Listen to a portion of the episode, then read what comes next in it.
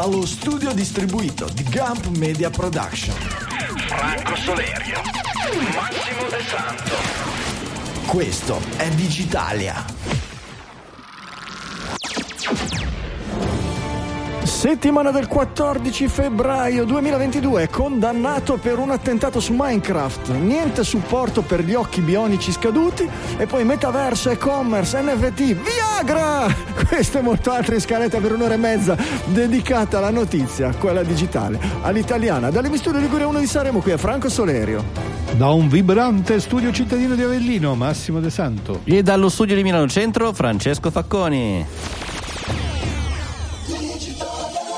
Bentornati su Digitalia, buongiorno a tutti, buongiorno cari ascoltatori, bentornati anche ai miei co-host, ai miei colleghi. Ciao Francesco e ciao Prof Max, tutto bene? Ciao a tutti.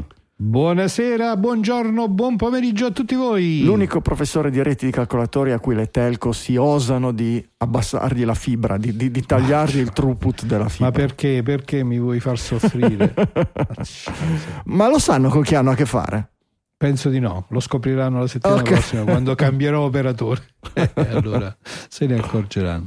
E tu, Franz, col, col, con la preparazione della casa nuova, eh. si, si, può dire? Sì, si sì, può dire, beh, Facconi, Facconi, fra un po', Facconi fra proventi, un po' saremo nello studio traslocato di Bo. Con i proventi di, di, Digitalia, Francesco ha comprato eh, un, castello, un castello cinquecentesco e l'ha riempito di attrezzature di registrazione e prostitute. Ma la moglie no, le cose di registrazione non l'ho messa. La moglie lo sa. No, no, devo ancora portarle quelle. Eh, e quindi no, sì, vabbè. Sì, sì, è, è così. Eh, abbiamo la registrazione quando Francesco mi ha detto che avrebbe mh, traslocato. Bene, vi costruirò un enorme modulo tutto mio. Con blackjack e squillo di rosso. Anzi, uno studio tutto mio. Senza blackjack. Ecco. esatto. ecco. Va bene. Buono a sapersi. A che punto sei? Gli... Ma sei eh, addirittura d'arrivo, mi sembra di capire. Siamo addirittura d'arrivo, mm. esatto. Poi staremo a vedere quando sarà il momento giusto, però insomma per ora sembrerebbe che fra un po' mi prenderò qualche settimana di vacanza e poi trasmetterò con una nuova fibra più fibrosa di prima, forse. Abbiamo il, nostro regista video che fa anche il sapientino e che mi fa notare che oggi è il 21 eh. febbraio, non il 14. Ma, Avrà ma perché... anche ragione, però è sempre un sapientino. Eh? Ma scusa, Poi... ma perché hai detto che era il 14? Ma mi sa di sì, perché c'era scritto il 14 ah. sulla nota e quindi ho scritto ah, ah, ah, 2020 avrei detto sicuramente. Ma 14 è San Valentino, è il giorno dell'amore. Sì, per noi, dai, che per noi l'amore, l'amore digitaliano rimane per tutto l'anno, quindi eh, sì. sarà sempre il 14 febbraio. Poi con gli argomenti di oggi non ne parliamo. Va bene. Abbiamo voglia di Cominciamo con i giochi proibiti. Russia, ragazzo condannato a 5 anni per esplosione sede dei servizi in un videogame. Adesso questa me la raccontate voi. Eh, però ah, allora, che, hai già parlare detto... di Russia in questo allora, momento, parliamo della eh? Siberia eh. centro-meridionale innanzitutto, oh. la mm-hmm. città di Kansk dove abita questo ragazzino, adesso se non mi sbaglio 17enne ai tempi del misfatto 14enne, che... Eh, ha fatto esplodere all'interno di, di Minecraft, questo popolare videogioco, eh, la sede dei servizi segreti. E questa cosa è stata vista come un attentato alla madre Russia ed è stato condannato a 5 anni di colonia penale. E il problema è che eh, siamo anche qua, notizie che sembrano eh, eh, io ho fatto un po' di, di, fact checking, checking. Mm, cioè, si vede che è un po' che è un po' che fact checking si, dice, eh, si dice proprio così fact checking esatto. Come lo scrivono i titoli possibili? È troppo complicato. Checking con la C Dite, ditemi se l'ho scritto giusto. volete prendere con me. Ho fatto un po' di fact check hacking okay. e eh, diciamo che questa eh, notizia l'ho trovata su 3-4 sorgenti differenti, peraltro tutte quante anche abbastanza, almeno un paio, abbastanza come titolate, per esempio c'è anche una notizia eh, sul Corriere oltre a questo articolo eh, che ci ha linkato l'ottimo Franz. Allora, eh, c'è un po' di mh, confusione perché a quanto sembra eh, in realtà c'è anche un forte dibattito sulla rete su questa cosa perché a quanto pare diciamo, questo discorso di Minecraft è un po' strumentale. Eh di, di fatto i ragazzi sono stati intercettati perché sono, stati, sono entrati nella erano tre persone sono entrati nella, diciamo, nel mirino della polizia eh, russa perché avevano comunque fatto delle attività mh, di tipo diciamo a- attacchinaggio o volantinaggio, comunque delle attività nelle quali in qualche maniera avevano dichiarato una loro tendenza anarchica, avevano fatto una serie di rilievi che eh, hanno poi portato appunto ad essere attenzionati. Tra le altre cose sembra, ma non è del tutto sicuro che sia quella poi la causa della condanna, perché la cosa naturalmente è abbastanza tenuta segreta, sembra che una delle motivazioni che poi hanno portato alla condanna di questo unico eh, sui tre perché gli altri due a quanto pare hanno collaborato con i servizi e se la sono cavata diciamo con una sospensione della pena, il ragazzo condannato tra le altre cose avevano anche in qualche maniera utilizzato la simulazione di Minecraft per far esplodere questa virtuale sede dei servizi, cosa che sembra che sia stata interpretata come addestramento al terrorismo. E indubbiamente Sì, però è diciamo, un una gioco di situazioni molto complicate in una peraltro appunto una notizia mh, ben dura no? perché un ragazzino di 15 anni che o di 16 anni che si vede condannato per 5 anni ai, diciamo, a, un regime di carcere duro, comunque insomma una situazione di privazione della libertà non è, non è una cosa banale. No? Però il dibattito che ho visto sui social è proprio sul fatto che appunto la, la sorgente della notizia non è eh, non è stata acclarata fino in fondo, a quanto pare questa cosa è stata rilanciata da Movie Player, quindi c'è stato questo simpatico dibattito abbastanza acceso sul fatto che forse la cosa è stata fatta anche come clickbait, no? quindi un articolo che ha trovato quel titolo perché si voleva portare dentro il discorso della realtà virtuale di Minecraft, però che non è proprio focalizzato fino in fondo su questo. Sì, diciamo abbiamo ci ha fatto un po' di fact checking eh, Tu che provaci. fare in queste Tu provaci Eh? ad andare a rovinare la villa di Putin su Minecraft. No, ma infatti io mi sono voglio, la vengono preoccupato a prenderti perché subito no? con i servizi segreti. eh, io ho mio figlio che gioca a Minecraft, mi sto Devi preoccupando stare tanto. attento, perché- devi stare molto attento. Simulate voi, simulate, poi ve ne accorgerete. Ritorneremo sulla simulazione tra un po'. Va bene, intanto passiamo al mondo dell'e-commerce, eh, dove Francesco ci illustrerà questo articolo che, ha messo in, che ci ha messo in eh, bacheca. Meno male, Francesca, Ah, hai, intanto ci hai salvato. Eh, Lurca- Posso dire ho pensato a voi? Scusate No. che Lurca ha A commentato anche lui e ci ha fatto notare che il 21 febbraio, non il 14, il Sapientino non era dedicato a Lurca, ma era dedicato Beh, a Michele. beh, si sa che Sapientini. io e Michele ci punzecchiamo, poi io particolarmente quando lui non è in trasmissione ma è dietro le quinte che ci fa da regi- sapiente regia video, io sono ancora più E non ha neanche il campanellino come hai tu normalmente. Tra l'altro, sì, ma adesso non, non sa- non sai le sovraimpressioni che sta mettendo su Sì, video, sì, non hai idea. immagino tantissimo. Oh, sì. Va bene, e, qui- e quindi roba, di, roba di, di Viagra Online. A chi non ha mai Allora- ricevuto, chi non ha mai ricevuto un'email dove, no, oltre a eh, come extend your penis, enlarge your penis o robe del genere, Compra Viagra, Viagra, Farmaco. Viagra, va bene. Eh, Da dove Esatto, arrivano? Mm.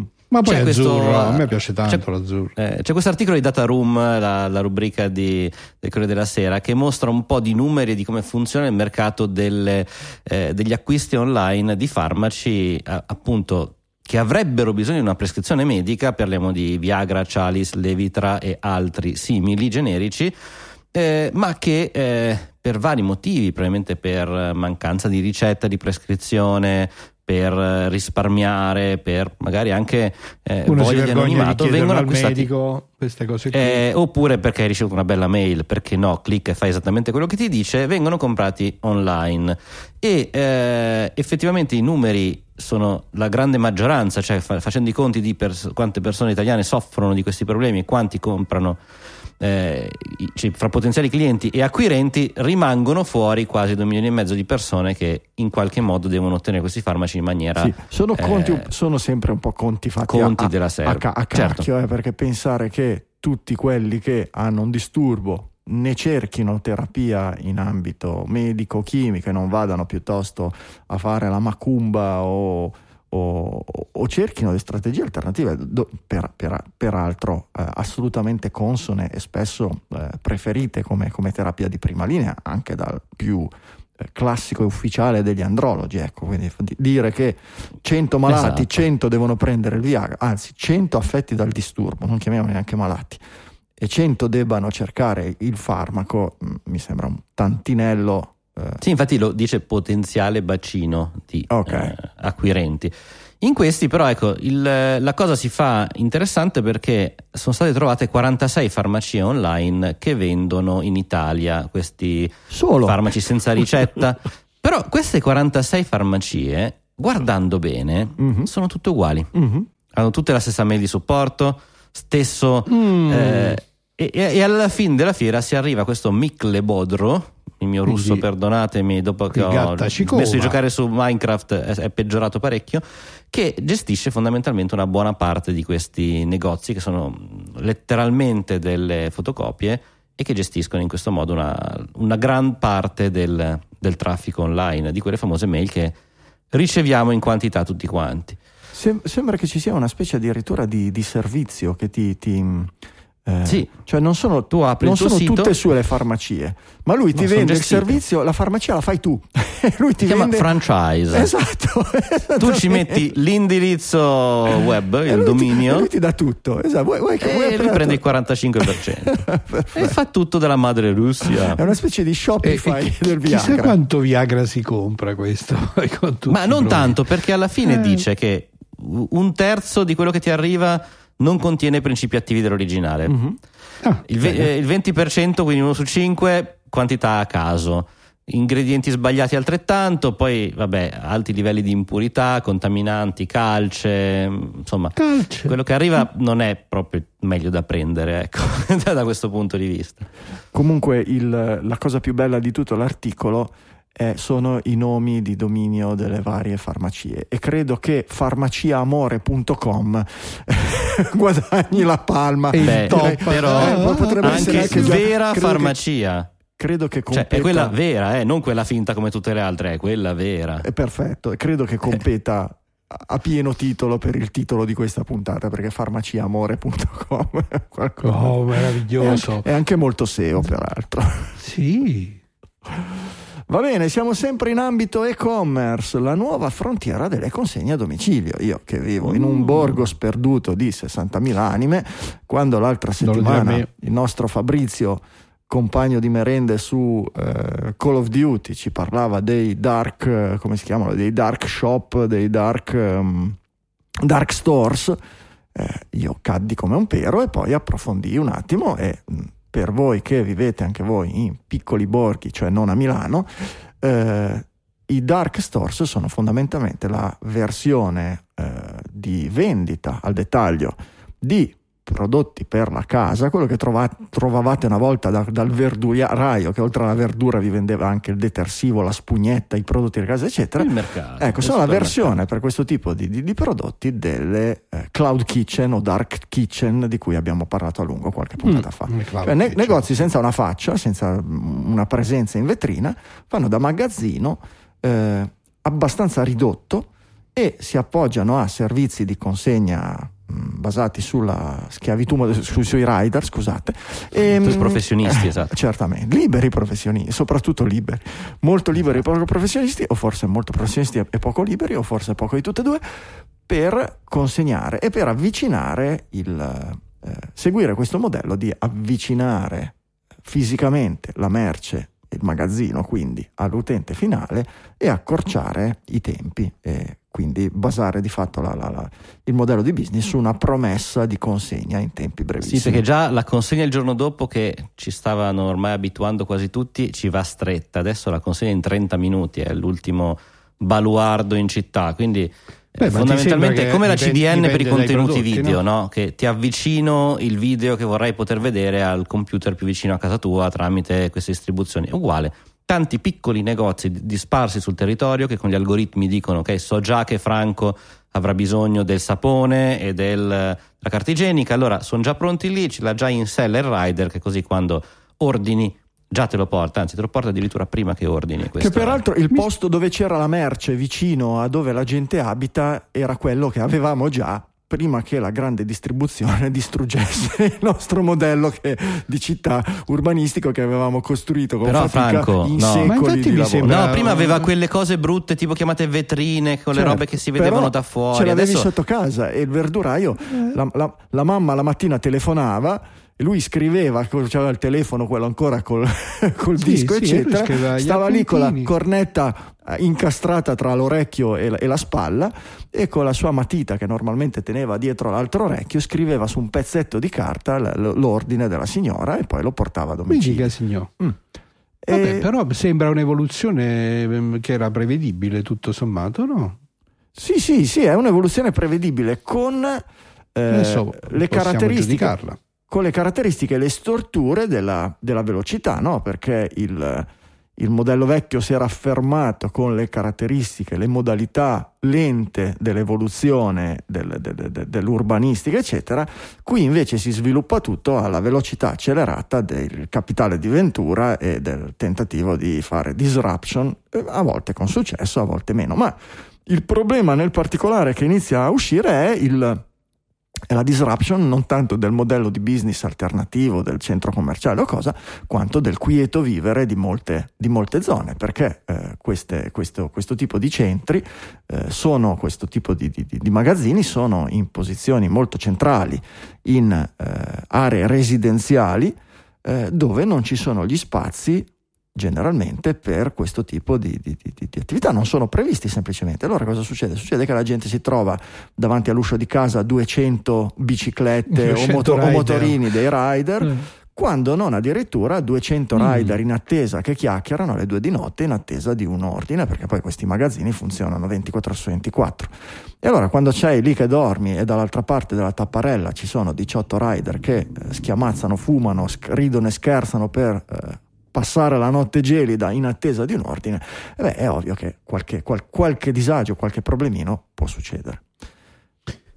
Ma questa situazione, per esempio, appunto, da qualcuno che vive a Milano, è mh, davvero già così? Perché chiaramente nelle piccole città non c'è questo tipo di... No, non esiste. A Milano inizia a esserci Mm. qualche cosa, i vari Gorillas e compagnia hanno iniziato. Esatto, No- sono arrivate so- queste nuove app. non so di, di- che di proteste, anche perché credo che sia- mh, siano partiti non da molto.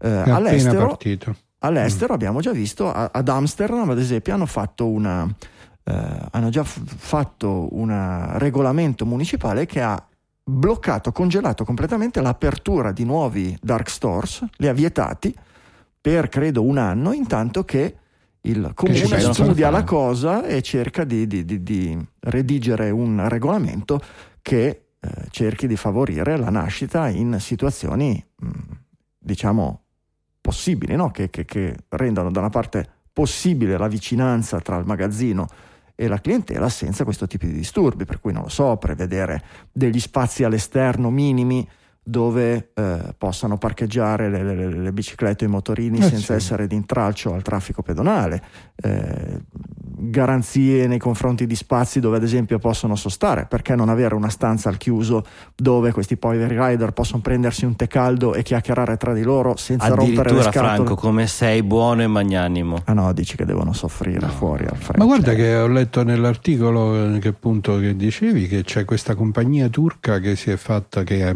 che- che è una di quelle leader in questo settore, che si fa, mh, che si fa, come si dice, che fa vanto del fatto che tutti sono, su- sono tutti assunti come dipendenti i suoi rider. No, ma questa è un'ottima cosa ed è una delle tendenze, credo che oggi per modelli nuovi sia difficile continuare a insistere nel modello Uber dove noi siamo agenzie e loro sono tutti liberi, perché? Mm, in giro per il mondo Uber eh, ha preso e compagnia hanno preso delle gran bastonate da- dai vari legislatori e, dalle- e dagli organi giudiziari dove Eh, hanno male. dovuto più. Per cui oggi chiunque crei un servizio del genere credo che sia difficile a far digerire agli investitori.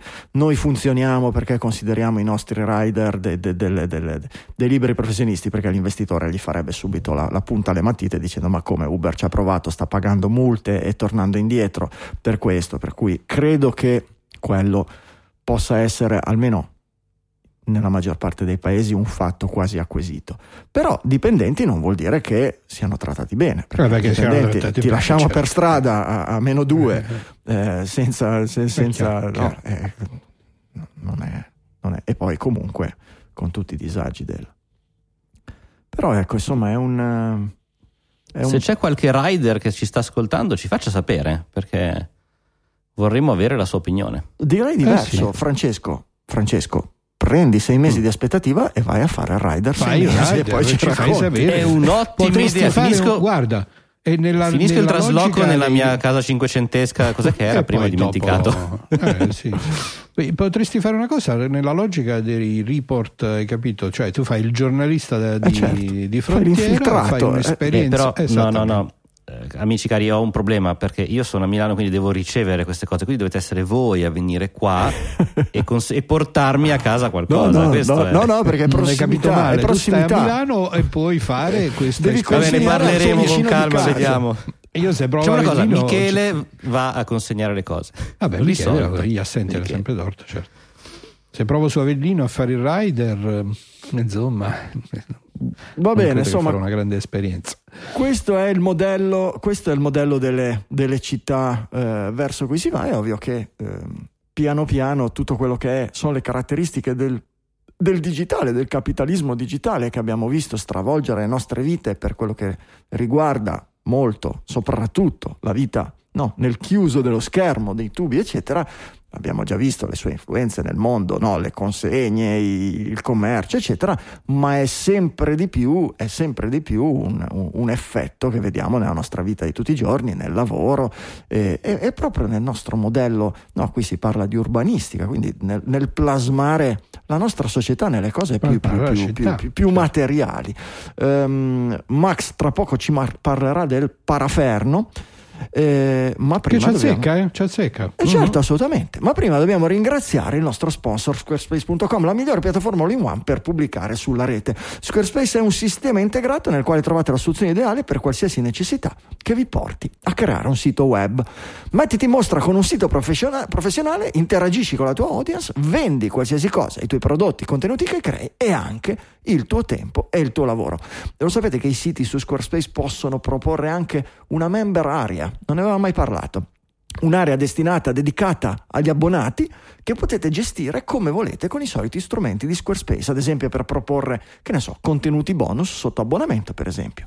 E a proposito di contenuti, un'altra cosa di cui non vi abbiamo parlato, Squarespace mette a disposizione dei suoi utenti un'applicazione per iOS che si chiama Squarespace Video Studio che serve a realizzare contenuti di video di qualità professionale. Con Video Studio potete seguire i modelli di progetto eh, per creare contenuti video accattiva- accattivanti autonomamente senza assumere un team di produzione video, esattamente come i, ti- i- i- i temi per i siti su Squarespace assolutamente professionali, anche questi, ehm, anche questi modelli guidati, questi modelli di progetto sono di qualità assolutamente professionale. Potete usare gli strumenti integrati per aggiungere narrazione, audio, testo animato e musica con musica già con licenza direttamente nei vostri videoclip e poi potete creare e gestire una libreria di video con stile e branding coerenti con quello che pubblicate sulla rete.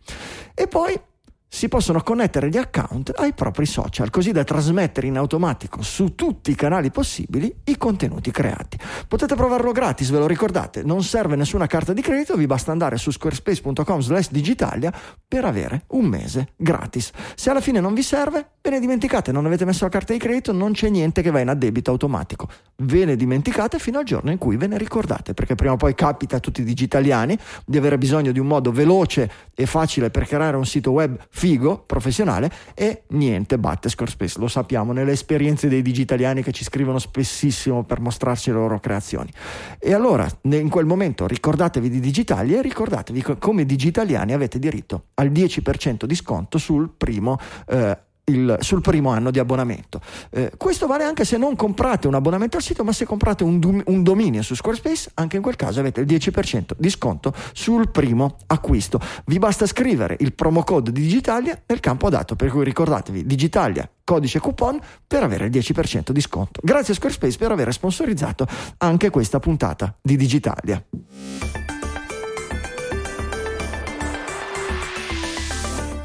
Allora, Max, sto paraferno.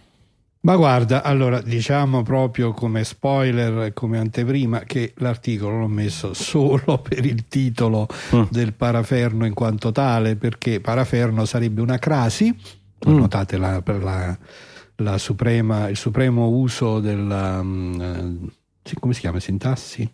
Mm, Delle figure retoriche. Le figure retoriche, ma me insomma quella cosa lì che unisce paradiso e inferno ed è una riflessione, un articolo comparso eh, sul Corriere della Sera, se non ricordo male, Sì.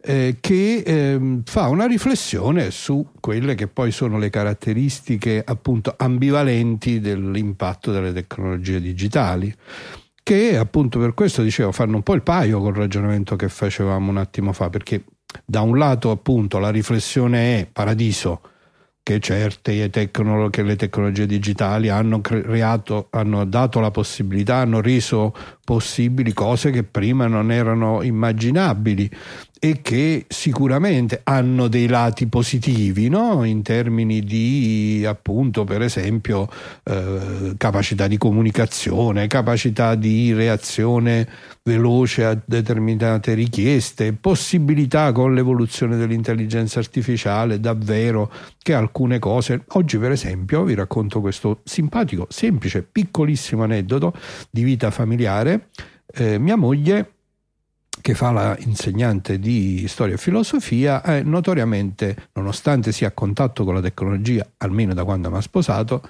quindi più di 30 anni, eh, lei comunque fa un po' di fatica, soprattutto fa molta fatica con la digitazione da tastiera. Ha scoperto oggi che eh, c'è stata una grandissima evoluzione dei software di riconoscimento del parlato e di dettatura automatica. Lui ha scoperto questo paradiso no, della, della eh, possibilità di dettare e quindi di ritrovarsi. Ed effettivamente bisogna dire negli ultimi 3-4 anni questi Vero. software hanno veramente no, superato una barriera e sono diventati davvero comodi, semplici da usare e ragionevolmente eh, precisi. no? Quindi del- il paradiso c'è. Al contempo c'è l'inferno perché, eh, rifacendoci all'esempio di poco prima, ehm, lo stravolgimento della nostra vita sociale, il crescente distacco dal eh, fatto che anche il negozietto sotto casa, che era comunque un momento di socialità, no? oltre al fatto che era nato e cresciuto, come diceva Franco, in una lentezza no? con l'evoluzione del quartiere magari, ma soprattutto c'era un rapporto personale. Quando tu chiamavi il verduraio, il salumiere, eh, oppure lo andavi a trovare, c'era come dire un contatto, una, eh, diciamo, anche l'attività commerciale era in qualche maniera veicolata attraverso un contatto diretto, cosa che Mhm. invece i sistemi oggi moderni e la tecnologia eh, tendono a, a ribaltare proprio al contrario, no? rimani solo, chiuso dentro al tuo appartamento e ti fai portare tutto quello che ti serve a casa e come si chiamano quelli che cascano definitivamente in questo eh, per esempio quei ragazzi che si chiudono in Hikikomori. casa eh, i. Hikikomori, sì. Para quindi, paraferno è questo, siamo come sempre Mi sembra con la un- tecnologia, siamo Mm. di fronte al bivio. Il Corriere non, non brilla di, di- di- Non brilla, non no. brilla, cioè, per- a me sembra un, quest'articolo una cozzaglia di, di- luoghi comuni non particolarmente Concordo. approfonditi e vuole, non so se l'hanno, se, se è farina del loro sacco il, il termine o, o se arriva da qualche Ah, altra parte, ma, Chissà, ma- chissà. boh, Facciamo un po' di fuck. Diciamo che noi su. Digitalia del paraferno ne gli parliamo possiamo, gli possiamo dare, gli possiamo Gli dare possiamo abbastanza il, il premio per l'articolo qualunquista della settimana. Di, di- direi L'articolista qualunquista. Così, così, vabbè. Noi invece che siamo un po' più alla- all'avanguardia, siamo già neftosi, lo sapete che nostro, un nostro ascoltatore Fiorenzo ha fatto una bid, ha vinto l'asta per il primo NFT di Digitalia, l'NFT con il- la ribellione delle macchine che ha fatto la prima vittima nel nostro Francesco Facconi qui presente, che è sopravvissuto per fortuna al confronto, ma ci hanno già fatto sapere che nei prossimi confronti le macchine non saranno così indulgenti, per cui Francesco ritieniti avvertito e fortunato. E comunque Fiorenzo ha partecipato per per darci una mano fondamentalmente, Eh. perché era un po' di tempo che non partecipava come produttore esecutivo e si è sentito in dovere di farlo in questa maniera, anche per provare, per sperimentare, che poi è un po' il succo dei digitaliani, no? provare delle cose, sperimentare, vedere quanto sono difficili, vedere quanto sono a prova della moglie professoressa di filosofia non tanto educata digitalmente, perché noi siamo un po', no, i digitaliani sono un po' gli apripista in famiglia e nella loro, una volta si diceva nella loro micro community, No, si dice ancora micro community. Nel no? loro paraferno si dice ormai. Vabbè, ok. Vabbè. A me il paraverno mi ricorda il paracarro, non so perché c'è questa assonanza. Questa, Eh, mi beh, più o meno, roba- però è- Vabbè. cioè, ha a che fare anche con è quello, uno dei dai. termini peggiori che sia stato. Va bene, ok. Fiorenzo ci scrive: L'esperienza di acquisto NFT è stata abbastanza complicata. Non avevo il wallet giusto e alla fine ho speso 30 euro in conversioni. Vabbè. Però sono molto contento di essere proprietario di Vaporware. Era dai tempi dell'Arseniuro di Gallio che ci tenevo tantissimo e probabilmente farò l'unica cosa fattibile con gli NFT. Me ne bullerò sui social. Oppure proverò a diventare ricco, anche se per diventare veramente ricco sarebbe servito anche un meme del Cylon Prof. Ciao, Eh, belle beh, gioie. ce ne- Vedrete che arriverà. Ce ne vuole per convincermi a fare un NFT. Ciao, belle gioie. Memizzeremo anche il prof. Prima o poi anche il professore sarà vittima della cosa. Delle, cui delle macchine. Grazie a Fiorenzo, grazie a Digitalia che ha fatto un po' di sperimentazione, alla fine siamo andati quasi in pari, però abbiamo guadagnato un account autenticato su, eh, come si chiama, non me lo ricordo neanche, OpenSea, eh, sì, o- OpenSea, OpenSea, sì. sì. e per cui siamo, siamo armati della possibilità di stampare nuovi NFT come se fossero banconote farlocche a ogni piede sospinto. Prima Tra o poi- l'altro, se avete eh, visitato la pagina di OpenSea per vedere il nostro NFT, il nostro NEFT, anzi vi ricordo, e poi avete iniziato a notare un sacco di mail che vi arrivano eh, di OpenSea che vi chiede di inserire la password, eccetera, è un phishing, state attenti perché in questo periodo è successo un Ah, sì? gran disastro, ma Ah, non lo magari... sapevo. Sì, hanno fatto un attacco, non c'entra niente col fatto di aver visitato, ma visto che se ne parla nello stesso periodo, in questo momento c'è un attacco di phishing su OpenSea con eh, parecchie persone che ci cascano e pare che siano state sottratte eh, parecchie cifre importanti. Il professor De Santo ancora, ma state attenti. Scusa, Dica. il professor De Santo dice Surveyor, il prof De Santo che dice mia moglie è a contatto con la tecnologia almeno da quando mi ha sposato, come se fosse un robot, mi ha fatto spezzare. ok. Eh, Scusate, che Cylon Prof sarei? Eh, eh, scusa. Solo una professoressa di filosofia poteva resistere a co- co tanti anni vicino a un silo prof. Eh, Mhm. Vero, l'ha presa con... Ci voleva veramente tanta filosofia. ci voleva tanta filosofia. Eh, Va bene, vi ricordiamo i nostri contatti, vi ricordiamo che potete seguire su Twitter Digitali FM, tutto attaccato, dove scriviamo, annunciamo, mettiamo, dove potete scriverci, che è la cosa più importante. Eh, gli account personali, Doc Franco sono io, M di Sol è Francesco, Massimo. De Santo è l'account più facile da ricordare del nostro Cylon Prof, anche se cercate Cylon Prof C'è su Twitter, c'è credo che Prof, sì, lui. ma tanto lui non li usa, per non li usa nessuno dei due, è quindi inutile tranquillo. che vi cercate. Non so se però avere più eh, follower gli faccia punteggio nelle graduatorie per docenti universitari o robe del Ma genere. l'ho usati quando ero giovane, capito? Ah, Ho fatto capito. subito. Allora avere, giovane. Allora avere l'impact factor. 3.000 follower su Twitter, eh, figurati, era Va bene, seguite Digitalia, ma soprattutto fatela seguire ai vostri amici, ditegli di cercare Digitalia dove vogliono, su qualsiasi casellina di ricerca, fate un bel piacere a noi, fate un piacere a loro e voi fate gran bella figura, almeno noi speriamo di farvi fare bella figura, almeno la maggior parte delle volte. Noi ci proviamo. Intelligenza artificiale hanno trovato un utilizzo finalmente per Mm. DeepMind. Che cosa gli fanno fare? Gli fanno controllare la fusione Bravi. nucleare. wow, Bravi, aiuto. Bra- Veramente bello. Va bene? Allora, già se non mi sbaglio, avevamo reattori con software tradizionali che venivano minati da chiavette USB dimenticate nei parcheggi per riuscire a controllarli. Cos'è? Com'è che si chiamava quel virus, quel worm? Eh, tanti anni fa. Non me lo ricordo. forse è uno dei primi comunque famosi. E adesso cosa, ci- cosa può andare storto ad avere un'intelligenza artificiale Qual è la cosa più sicura che possiamo decidere di far pilotare? Un Giusto per fare una nucleare. prova. No? Ecco, no. A me la cosa che mi ha un po' l'interruttore- inquietato- L'interruttore della corrente, no, dai, che poi salta alla luce, è una rottura di scatole. Cosa possiamo? Ma c'è qualcuno che sta facendo degli esperimenti che, che non vengono usati. Ma sì, ci No, sono poi è quelli. molto- tanto non è funziona molto bello la che fusione c'è- nucleare, per cui possiamo fargli fare quello. Mm. Esatto, ma poi c'è un'intelligentina eh, artificialina che eh, controlla appunto la, la fusione. Il, processo e mette a posto e poi c'è un'intelligentona artificialona grossa grossa che controlla questa intelligentina Eh, eh, dai, artificialina però per non la, riuscire non la a prendiamo troppo a ridere su questi che No, hanno però- fatto eh, hanno- però è vero, sono questi un due motori.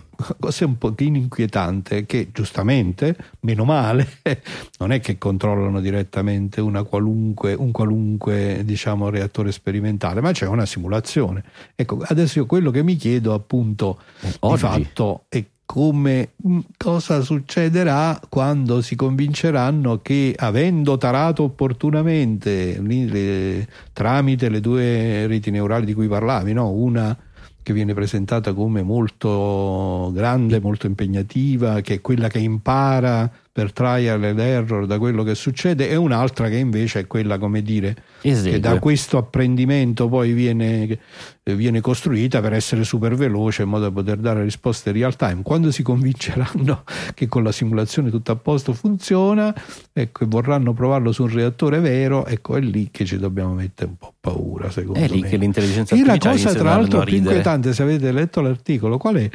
Che non solo gli stanno facendo provare a controllare quello che sono appunto dei reattori che sono diciamo sperimentali attualmente più o meno ehm, cioè, appunto già mm, eh, messi in esercizio, comunque provati per i vari eh, esperimenti che sono stati fatti nel corso di questi ultimi 20 anni, ma gli vogliono far costruire la forma giusta, quindi dare dall'intelligenza artificiale dare delle indicazioni su come può essere progettato il nuovo Eh sì, reattore, un reattore più efficiente. Sì. Per quanto io non capisca un cacchio di fusione nucleare, eh, mi sembra di capire che una delle cose più complicate sia proprio la forma da dare a questo È la geometria di- del... eh, sì. Sì, no, vedi questi- queste camere toroidali, queste robe strane eh, che sono diventate sempre più complesse nel tempo, ma che in realtà rispondono a delle caratteristiche che devono avere proprio geometriche per ottimizzare. Credo che l'abbiano tenuto acceso, ma per variati, svariati minuti quest'ultimo reattore. Minuti? Sì, Eh, non so. No? 20 secondi, 20 minuti, non mi ricordo. eh, 20 minuti secondi. mi sembra strano. Vediamo No. se riusciamo a, ri- a recuperare rapidamente la Comunque l'idea notizia. delle due arti- intelligenze artificiali, che in realtà è un schema che si utilizza spesso e si chiama adversarial learning, una roba del genere, ehm, mi fa pensare che uno dei pericoli che non abbiamo mai considerato è non solo la rivolta delle macchine contro l'uomo, ma quando eh, due o più intelligenze artificiali entrano in conflitto tra loro, si mettono noi nella nostra, nella nostra visione un po' umanocentrica, diciamo che si mettono a litigare, no? Però viene proprio in mente un'idea da, da- da guerra dei roses, dove, dove ovviamente tutto quello che è attorno ne fa le spese. E, e, mh, se pensate a quegli scenari no, assolutamente eh, plausibili di possibilità di rovina, di disastro dovuto a queste reti neurali, non tanto per presa di coscienza, la super singolarità, eccetera, ma No, ma semplicemente per, effe- perché per eccesso di efficienza, per esem- Mhm. eccesso di efficienza, puoi immaginarti nel momento in cui du- due, chiamiamole, entità del genere entrino in contrasto una con l'altra nell'eseguire la loro, la loro programmazione e diventino appunto e utilizzino la loro iperefficienza una contro l'altra, eccetera, beh, possono- si possono pensare scenari eh, oggi fantascientifici e domani, come sempre, un po' meno fanta e, e comunque plausibili. E, vabbè, noi ci piace pensare queste cose e poi dirvi, ve l'avevamo detto. In questo sì, caso ho sì, paura sì, che sì. Sarebbe un, lo, lo sapete. Difficile che- dirlo. un te l'avevo Skynet detto particolarmente, lì, eh, particolarmente amaro. amaro. In campo intelligenza artificiale, Clearview, ve lo ricordate? Clearview eh, sono quelli che, che con l'intelligenza artificiale, le reti neurali sono più impegnati, sono il lato losco del riconoscimento facciale. Sono quelli che lo vendono a tutte le polizie, non gliene frega niente se sono la polizia di Avellino oppure quella de- de- de- del più- dello stato più dittatoriale dell'universo. Sono quelli che rispondono alla domanda perché taggare le proprie foto su Facebook, fra l'altro. Perfetto. Visto che è così che fanno. Stanno promettendo ai loro investitori che nelle prossime iterazioni loro pensano di arrivare a coprire il 100% della, della Della specie umana, umana. della specie umana nel loro database. perché vogliono raccogliere solo facciale. 100 miliardi di foto e quindi giustamente Di foto taggate prese da social e siti vari, quindi insomma. Eh, C'è stato poi un battibecco interessante che eh, possiamo riassumere con una presentazione che hanno fatto gli investitori dicendo non, non dobbiamo legarci solo alle forze dell'ordine ma anche ai se- altri investitori privati. Hanno fatto, sono usciti i nomi di eh, Uber. Uber, Airbnb e un paio d'altri che hanno prontamente detto noi no, mai. Non- e, non e anche loro hanno detto noi. noi vendere a privati mai. Questa è stata la risposta ultima. Questo è Ma stato questo giro di. Ho sentito un forse, se ci sono le condizioni. Certo, se cambiano le condizioni, cambieranno Esatto. anche i nostri atteggiamenti. No, eh. poi sono arrivati a un mai, però uno di quei mai ma molto convinto. Peraltro è interessante quell'articolo su The, Guar- The Guardian eh, con eh, l'intervista a Kate Crawford, che è una dipendente Microsoft, del ramo di Microsoft in realtà Microsoft Research, che è, una, è come fosse una, una ditta separata, non si occupano di produzione, quello che loro tirano fuori non viene impiegato direttamente nella produzione e non rispondono ai manager che sono incaricati poi di arrivare a prodotto o comunque di avere, di avere revenue, ma fanno un po' come da, da organismo di controllo, da comitato di saggi che cercano di inoltrare. Ed è molto critica di questi... Di questi de- de- Ha scritto un libro no? su Ha questo. scritto un libro, Questo sì. Atlante dell'intelligenza artificiale che mi sono bruciato perché volevo usarlo come gingillo, ma ormai è andato No. così. Ha scritto questo Atlas of AI dove appunto effettivamente, come dicevi tu, eh, presenta davvero un po' tutti i lati problematici eh, dello sviluppo dell'intelligenza artificiale, arrivando addirittura ad affermare che nell'intelligenza artificiale non c'è niente di artificiale ed è anche poco intelligente, nel senso che adesso usa questa evidentemente frase un po' esagerata in maniera provocatoria per dire che in effetti appunto tutte le cose che in questo momento si sta pensando di mettere sotto il controllo dell'intelligenza artificiale di fatto sono solo l'innesco di una catena molto complessa che spesso coinvolge appunto per esempio lo sfruttamento del lavoro, ha poco rispetto dell'ambiente e così via e lo fa analizzando un pochino nel dettaglio appunto tutte queste catene del valore che partono dall'uso dell'intelligenza artificiale. Poi va oltre nel libro e prende in considerazione un altro, un altro aspetto che abbiamo discusso nel passato che è davvero veramente critico e cioè quello che è legato con l'addestramento delle, eh, delle reti neurali in particolare, no? Mhm. con il fatto del bi- con la questione sempre discussa del biasing. Sì. Ricordate qualche tempo fa ci fu quella scoperta, forse è stata proprio lei, Più di una. proprio la Crawford che ha tirato fuori questo discorso che la più grande, eh, il più grande database di addestramento, ImageNet mi pare che si chiami, Esatto. quello pubblico, eh, eh, che era stato costruito tra virgolette in piena buona fede no? da scienziati della Stanford University, di fatto conteneva al suo interno, proprio perché era fatto con un crawling preso in maniera piuttosto cieca da internet, conteneva tutta una serie di categorizzazioni classiste, razziste, eh, violente, faceva, eh, c'erano tutta una serie di aggettivazioni legate con la gente di colore piuttosto che con le donne, che poi si scopriva essere appunto fonte di biasing nella direzione sbagliata e così via. È molto interessante il... Quello che mi ha Eh, fatto, l'articolo. quello che mi ha fatto un attimo realizzare ehm, le, le- le parole della Crawford è il ehm, è proprio il problema di queste reti neurali ehm, utilizzate eh, in tutti questi ambienti, che è proprio è ontologico il problema, cioè è insito nel come funzionano, a cosa servono le reti neurali. Cioè abbiamo queste reti neurali che sono sempre più potenti e quindi vengono utilizzati con dei dataset sempre più ampli per delle problematiche sempre più allargate, più varie e più, Mhm. e più come dire, generali. Ma di fatto, in sintesi, una rete neurale non è altro che un classificatore. È un classificatore eccezionalmente efficace, veloce e efficiente. E classificare è un problema. Dipende dalle finché, classi. perché Esatto. finché tu classifichi e dici quella è una Y, questa è una P in uno scritto, è fantastico. Finché tu classifichi la professoressa De Santo eh, ha detto pillo o ha detto pallo per mettere il testo nel suo- nella sua funzione voice to text, benissimo, sperando che quello che viene trascritto non venga utilizzato nelle trattative di pace tra Russia e Ucraina e va bene. Mm. Nel- tradotto automaticamente. ma Eh. nel momento in cui dici che figo abbiamo questi algoritmi fantastici di classificazione, utilizziamoli per decidere chi assumere, a chi dare lavoro e a chi no, utilizziamoli per decidere come creare un modello di business il cui scopo deve essere guadagnare, utilizziamoli per... Fondamentalmente stai facendo quello contro cui l'etica umana da oramai un paio di secoli sta lottando contro le categorizzazioni. In ambito umano le categorizzazioni sono sempre difficili e molto spesso sbagliate a priori.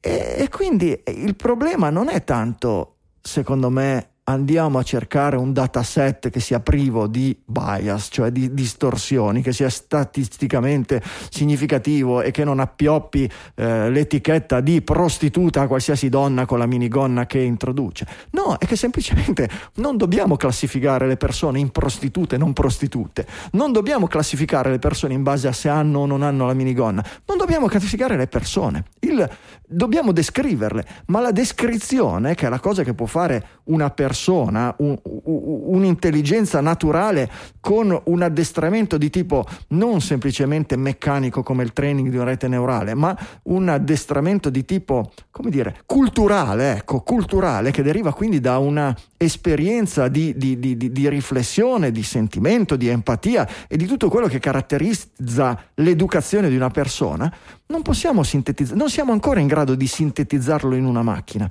E quindi se è già difficile per una persona, per una persona riuscire a, che ne so, decidere se una persona è degna di lavoro o meno, con la sua empatia, oggi c'era l'articolo, era incredibile, una persona è finita sul giornale perché ha dato, da lavo- ha dato lavoro, ha fatto passare a un colloquio di lavoro una donna incinta, capite? Mio Dio. Capite?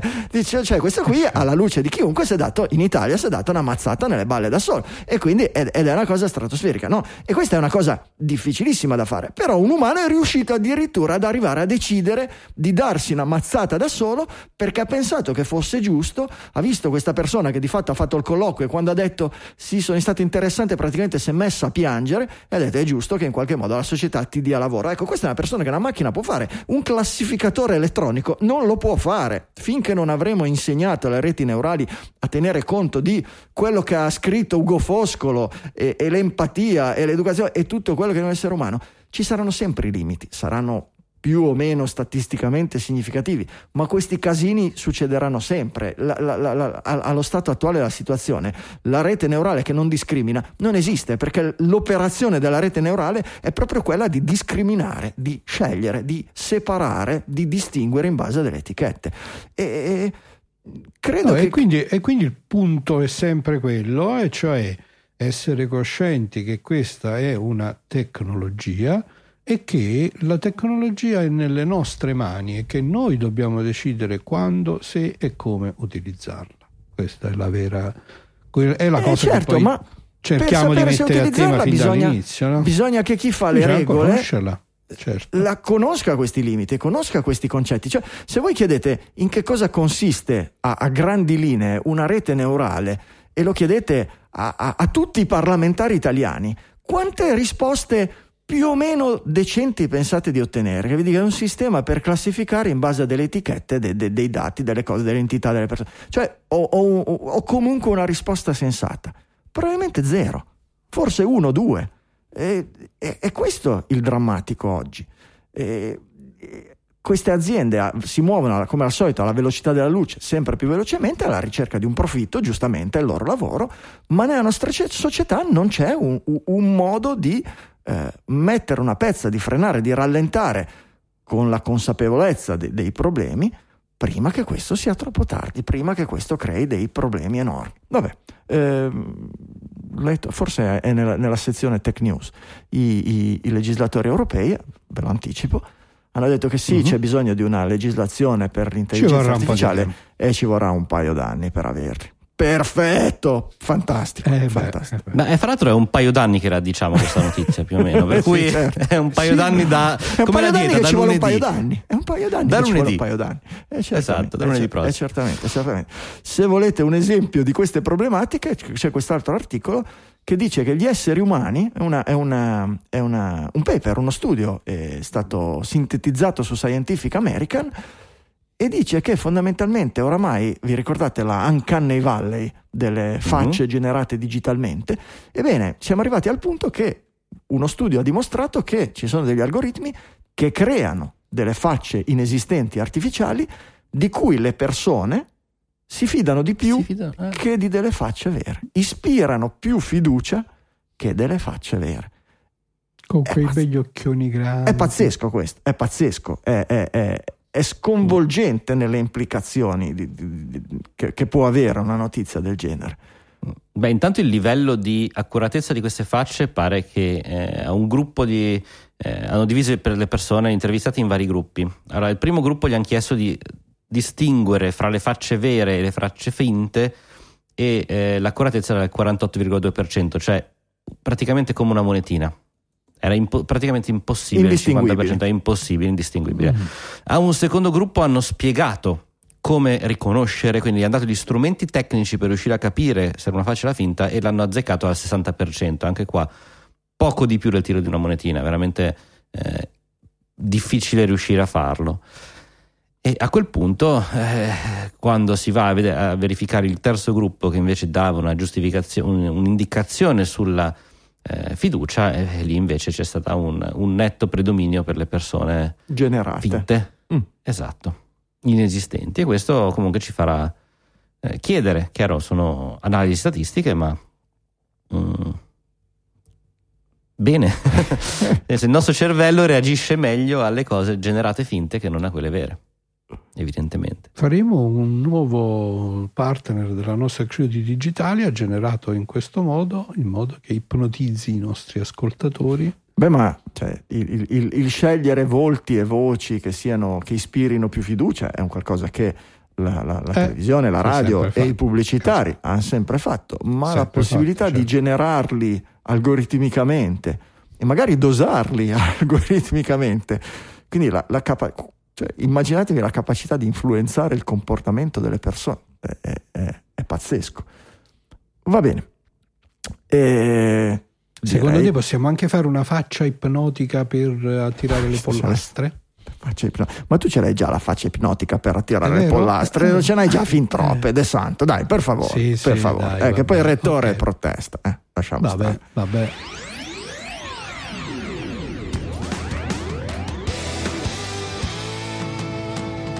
Ma mm,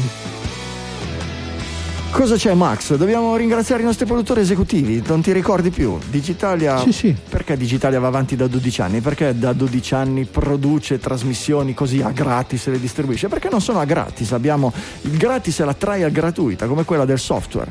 Ma vi chiediamo, gentleman agreement, nel momento in cui decidete di capite eh, più che decidete che Digitalia è entrata a far parte di un pezzettino del vostro cuore o quantomeno di un pezzettino della vostra settimana, e beh, value for value, vuol dire che per voi Digitalia ha un valore e vi chiediamo in tutta onestà di restituire quel valore a chi lo produce in termini monetari. Decidete voi quanto vale, decidete voi ogni quanto vale la pena di investire, di restituire e di mettere le fondazioni perché qualcuno dopo di voi continui ad ascoltare Digitalia, perché se voi la state ascoltando oggi vuol dire che qualcuno prima di voi l'ha fatto, se no ragazzi non sarebbe durata sei mesi Digitalia. Abbiamo ideato questo meccanismo che funziona, continuate a farlo funzionare, noi abbiamo enorme fiducia in voi e nel vostro desiderio di portare avanti questa avventura. In cambio vi ringraziamo, ma prima di ringraziare i produttori classici, ringraziamo i produttori, gli streamers e i boosters che utilizzano i meccanismi del podcasting 2.0.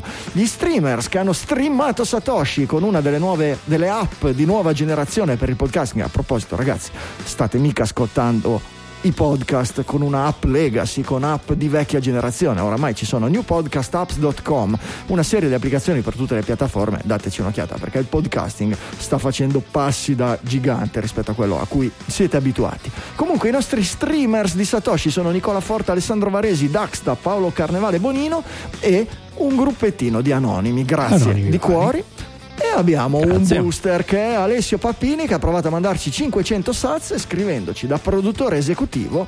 Da produttore esecutivo storico non potevo non provare anche questa modalità. E allora Alessio, che ne dici? Com'è questa modalità? Cliccare su un tastino nell'app con cui stai ascoltando, propriamente stai ascoltando, e poter mandare, scrivere un messaggio allegando una donazione e sentirla in trasmissione, poter intervenire in questa maniera e contemporaneamente eh, sostenendo la trasmissione non, è, non, non ti ha fatto frizzare il cuore. Io quando devo dire che è, è- è- è- controintuitivo, ma da quando utilizzo le funzioni del podcasting 2.0 sono più contento e ascolto più podcast. È, è- assurdo. Il fatto di spendere, ma che nel momento in cui io ascolto, sto supportando, sto dando qualche cosa a chi produce questi contenuti, non lo so, è un, è un feedback loop pazzesco, continuo e, e- e non lo so, è- ha qualcosa di magico. Ci abbiamo messo un fracco di anni, sono 15 anni che esiste il podcasting più o meno. Siamo arrivati dopo 15 anni a questo, ragazzi, facciamolo funzionare perché è una figata totale. Però, però vanno bene anche i meccanismi legacy di supporto, per cui PayPal, bonifico bancario, Satispay e anche il buon vecchio trasferimento in Bitcoin classico. E in cambio noi ovviamente vi ringraziamo in trasmissione a notte dell'episodio. Max, pensaci tu a leggere il PDF con i ringraziamenti. Eccoci qua, pronti. Cominciamo con le donazioni singole ma perpetue da 1 euro di Davide Tinti e Emanuele Zavatta e da 2 euro di Marco Pasqualotto e Nicola Gabriel D, i nostri quattro perpetual executive producer. Mitici! Donazione singola da 1 euro di Saverio Gramagnola e di Luca Cipollone, da 1,50 centesimi di euro di Andrea Guido. Grazie. Donazioni singole da 3 euro di Michele Francesco Falzarano, Marco Grechi e Davide D'Angelo. Grandi. E entriamo poi nella zona delle donazioni ricorrenti da 3 euro al mese, che per questa puntata sono quelle di Enrico Carangi, Fulvio Barizzone, Denis Grosso, Jacopo Edoardo Federici, Dario Nardi, Umberto Marcello, Giorgio Puglisi, Giuseppe Brusadelli, Fabio Brunelli, Giacomo Cipriani, Andrea Malesani, Emanuele Zunic, Alessandro Grossi, Fabrizio Reina, Roberto Nespoli, Fabio Zappa, Gianluca Nucci, Simone Magnaschi, Ligea Technology di Desposito Antonio, Marco Traverso e Renato Battistini. Mitici, grazie a tutti di cuore, davvero. A sandwich tra quelle da 3 e quelle da 5 una donazione singola da 4 euro di Roberto Duina e ecco Grazie, l'altra fetta donazioni ricorrenti da 5 euro di Mauri- Mauro Tommasi, Donato Gravino, Letizia Calcinai, Michele Olivieri, Emanuele Liborio, Libori, questo non l'ho mai capito, Edoardo Volpi Kellerman, Il professore Andrea Edoardo Teri- Volpi Calabra che mi ha mandato un articolo molto interessante che oggi vi ho anche girato per email. Leggetelo, poi Esatto. poi casca fuori secondo Lo, me. le- lo leggeremo sicuramente. Andrea Delise, Massimo Pollastri, Alessandro Lago e Enrico De Anna. Grazie, grazie a tutti. Ed eccoci infine alle donazioni dei grandi produttori. Donazione Cavolo. singola da 10 euro di Samuel- Samuele Radin e di Giancarlo A. Donazione singola da 20 euro che incorona il lead executive producer di questa puntata in Gabriele Morelli. Grazie Gabriele. Grazie Gabriele, Samuele, Giancarlo, grazie a tutti quanti, grandi e piccoli produttori, ognuno secondo le sue possibilità. Ragazzi, noi lavoriamo per voi, voi continuate a darci la mano, a supportarci così che il giochino, l'avventura va avanti.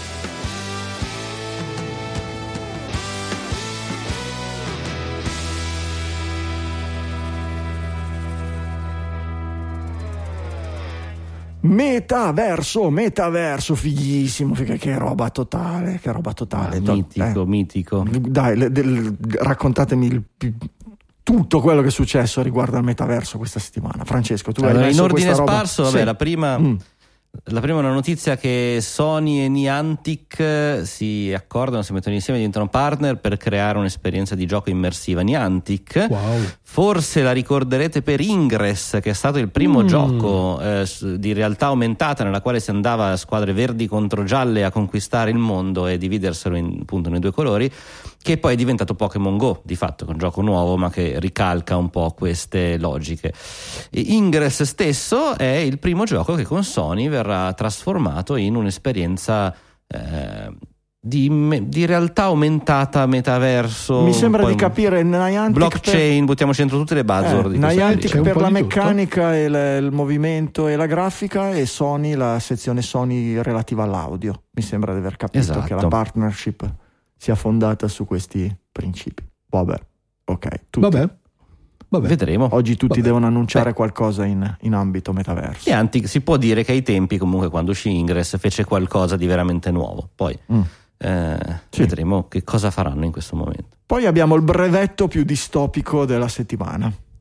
Eh, beh, allora il titolo già secondo me esaurisce l'argomento, cioè mh, un- alcuni eh, brevetti su Facebook rivelano come intende monetizzare sul metaverso, quindi oh, vuole monetizzare, Secondo voi vuole come, come monetizzare potrebbe monetizzare Zuckerberg sul metaverso? un brevetto che cosa, dice guardare le pupille come si muovono, capire che cosa vuol fare un utente mentre ha questi occhiali che non misurano, Cioè- perché di fatto questi No. Cioè, di fatto ci vuole tracciare No, i tuoi, i tuoi sì. movimenti oculari e corporei e registrarli tutti e farli finire in un database per utilizzarli poi a scopi di, di- di profilazione e di, e di advertising. Ma c'è qualcosa secondo voi che Zuckerberg non vuole profilare? Cioè, secondo me fa profila anche la moglie quando va a fare la spesa, gli fa i conti, le Probabile, Hai comprato queste, come hai pagato 200? Davvero. È una roba pazzesca. L'ide- L'idea di finire tutti in, questo- in questi ambienti semi-virtuali e, e- e tracciati non solo più nei siti o nei comportamenti online, ma nei nostri movimenti oculari, nelle nostre reazioni, in quanto sudiamo quando leggiamo o vediamo un qualche. Eh, alla fine, ma Franco, come ti dice sempre Zuckerberg ogni volta che si rivolge a te chiamandoti senatore? Mm, Alla fine loro, mm, e non, dov'è qua? Senator, we run ads. loro fanno pubblicità e quello è il tastino sempre pronto quando siamo su. I'm sorry, ormai non lo sta, invece c'ha la polvere, mi sa, Sì, non lo sì, dice sì, più. però- eh. I will not be a party to this bullshit, Zuckerberg. Ecco, Ecco. E questa è la risposta che gli diamo sempre e lui continua imperterrito. Va bene. E questa storia invece delle- della guida turistica nel metaverso con con la messa Sì, in più che la- una, via di mezzo fra la guida turistica e alla fine il moderatore. Ah, ecco, Dice eh, che eh, fondamentalmente eh, il lavoro che gli è stato dato, che magari forse all'inizio poteva sembrare wow, chissà che bello, sono una, una Ma- persona che dà Ah, ecco, un community manager. Ok, perfetto. Esatto. E, e sono quindi pionieri in questo nuovo mondo e alla fine della fiera è diventato assolutamente un incubo con ehm, comunque persone che lo maltrattano, cioè ci si trova paragonava il commentare quelli che sono i, mh, cioè moderare i commenti scritti che già è qualcosa di abbastanza violento con qualcosa in questo caso invece in cui ti puoi trovare letteralmente in faccia la persona che ha fatto il commento che ti critica, ti dà contro eh, ti voi lancia vi- un boomerang E voi, vi chiedete, a un certo punto. e voi vi chiedete ancora perché gli omini nelle varie versioni del metaverso sono tagliati dalla cintola in giù? Per evitare usi calcio. impropri di Eh, e voi ve lo chiedete ancora? Eh, perché così? Perché le gambe sono difficili da animare, ho sentito in passato Mm. e cose del genere. Certo, certo. C'era ancora, c'era anche su Second Life. Su Second Life, quando entravi la prima volta, finivi in un'area apposta di, di- di primo atterraggio, chiamiamo, aveva un nome, non, non me lo ricordo assolutamente, dove c'erano dei volontari, cioè degli utenti già esperti della piattaforma che facevano da volontari e che andavano lì apposta per accogliere i nuovi arrivati e spiegargli come si faceva ad andare a cercare, non lo so, una skin per il personaggio, a comprare un, un accessorio e andare a cercare le- i vari ambienti e robe del genere. Ed era una roba Era Orientation Island. brava, come nella gu- Dharma. guarda, sì, come nella Dharma. è vero. Ehm, però essendo un ambiente ancora molto pionieristico, eh, c'era un... Non dico che c'era una, una netiquette, però era un ambiente molto civile, devo dire. poi negli angoli di Second Life ne, ne- ne succedevano di cotte e di crude perché lì gli omini le gambe ce l'avevano oltre al torso e avevano anche quello che sta a metà tra le gambe e il torso. E, e spesso anche molto in evidenza anche molto in evidenza La vita, la vita. sì certo. Ehm, però ecco quando apri a tutto il mondo apri proprio a tutti e, e quelli che, che- vabbè, c- come dire no- no- Beh, non lo so no. Eh, Horizon cioè- Wars deriva Vabbè. da Facebook e quindi ha preso il meglio di Facebook e se l'è Ma portato non è, cioè il problema di Facebook è, è an- è- è- è molto Facebook, è quello che fa con tutto, i dati, co- come distorce tante cose. No, ma anche come fa- dell'utenza. Però ecco, il- dell'abitudine il un problema grosso sono i numeri, che vuole essere un ambiente dove ci sta tutta l'umanità e dove ci metti tutta l'u- l'umanità, ovviamente moltiplichi le, le- le- le problematiche, no? Eh, si faceva, Eh, sì. no- non so se sia Eh, mai stata dimostrata come scientificamente fondata o meno la cosa, ma quando eh, ci furono i mondiali di calcio in Italia, eh, che ci furono risse casini portati da- da- da- da- dai, dai tifosi stranieri, c'era questo, questo, questo, questo, que- questa, come dire, eh, modo di vedere la cosa e di descrivere, adesso c'è un termine che ovviamente non mi viene, che gli stranieri quando erano nel loro paese dove la polizia aveva le mani libere, appena muovevano il dito li prendevano a manganellate, gli inglesi avevano gli stadi già allora senza le reti, senza le transenne eccetera, perché appena mettevano l'unghia fuori prendevano la, martellata, da noi che per tutta una serie di motivi, di garantisti e tutto quello che vuoi, avevano le mani legate, i tifosi di qui sopra venivano nel nostro paese e ne combinava di cotte e di crude proprio perché sapevano che potevano farlo. E- ed è un po' la stessa cosa sul web, quando ci L'effetto metti veramente tutti e c'è questa impressione, a volte anche falsa, di impunibilità e di cosa. Vedi succedere quello che vedi succedere su Facebook, che, che- che le- leggi dei commenti e leggi delle cose che una persona di persona al bar non farebbe mai. E se a quella persona gli metti anche un avatar Fra l'altro si diceva, ah, se, se ci si mettesse la faccia nei commenti, non... invece no, anche qua con la faccia riprodotta identica, uguale, col tuo nome e cognome, eccetera. Chi lo sa se, Si ma fa non lo so se stesso, è quindi- riprodotta idea. No, ma Vabbè. non credo, No, no. c'è l'effetto schermo che fa quello che dice Franco. Assolutamente. Comunque, Max, se vai a lavorare per Facebook diventi un meta amico. no? Va bene. Zuckerberg, ha, ha- Zuckerberg ha arringato le- le- la- le- i dipendenti, la folla, con tutta una serie di nuovi propositi dell'azienda, ha modificato quelli che sono la mission, il, mar- il mantra, sai, tutte le, le- le parole chiave, le cose eccetera, e eh, anche il nome de- che dorinavant i, i- i dipendenti di, di Zuckerberg sono Metamates. Metamezzo. Non so se prima si chiamavano Facebookini o uomini in blu o cose del genere, ma d'ora in avanti sono Adesso sono i Metamates. Metamates. Mm, sì, sì, sì, sì. Ma bah. Bah, sì. Prima Tra l'altro questa è la, la leggenda vuole che sia arrivata da una ne- nella, bu- nella bucca dei suggerimenti non richiesti da parte di uno dei, eh, dei dipendenti di, di Facebook che ha detto, di Meta che ha detto "Ah, ma perché non ci chiamiamo tutti Metamates? E immagino la gioia di tutti i colleghi che adesso Che figata, è certamente, è certamente. Ma non, non è l'unica, in realtà è quella che fa un po' più sorridere. Ma hanno modificato appunto le parole chiave. Vi ricordate il mantra di Facebook era move fast and break things. Move fast è diventato move fast together. Ah, Eh, eh, ragazzi, è together. E Max, cioè, capisci? Together. Ehm, be bold, be bold, sì, coraggioso. To boldly go, te lo ricordi Max? To boldly go. Eh, eh, eh, bold eh. un- eh, oggi è build awesome things, eh, quindi costruisci cose meravigliose. E il, eh, lo statement sui valori ora include un, include un focus on long term impact, quindi focalizza l'impatto a lungo termine. Vedi di distruggere per bene tutto. Be open, be open è diventato live in the future, vivi nel futuro, mentre be direct and respect your colleagues, quindi sii diretto e rispetta i tuoi colleghi, è diventato be open, che quindi è uscito, da, è entra- è uscito dalla porta e è rientrato dalla finestra. E tiragli un boomerang in faccia. E devo dire che- tornando all'esempio. E devo di dire che è più open di Facebook e dello specchiato comportamento dei suoi dirigenti, non, non c'è veramente niente, per cui siamo contenti che abbiano mantenuto il be open nel loro, nel loro DNA, assolutamente. E alla fine Zuckerberg ha aggiunto che lo staff di Meta non dovrebbe nice ourselves to death, che vuol dire non so neanche io cosa vuol dire.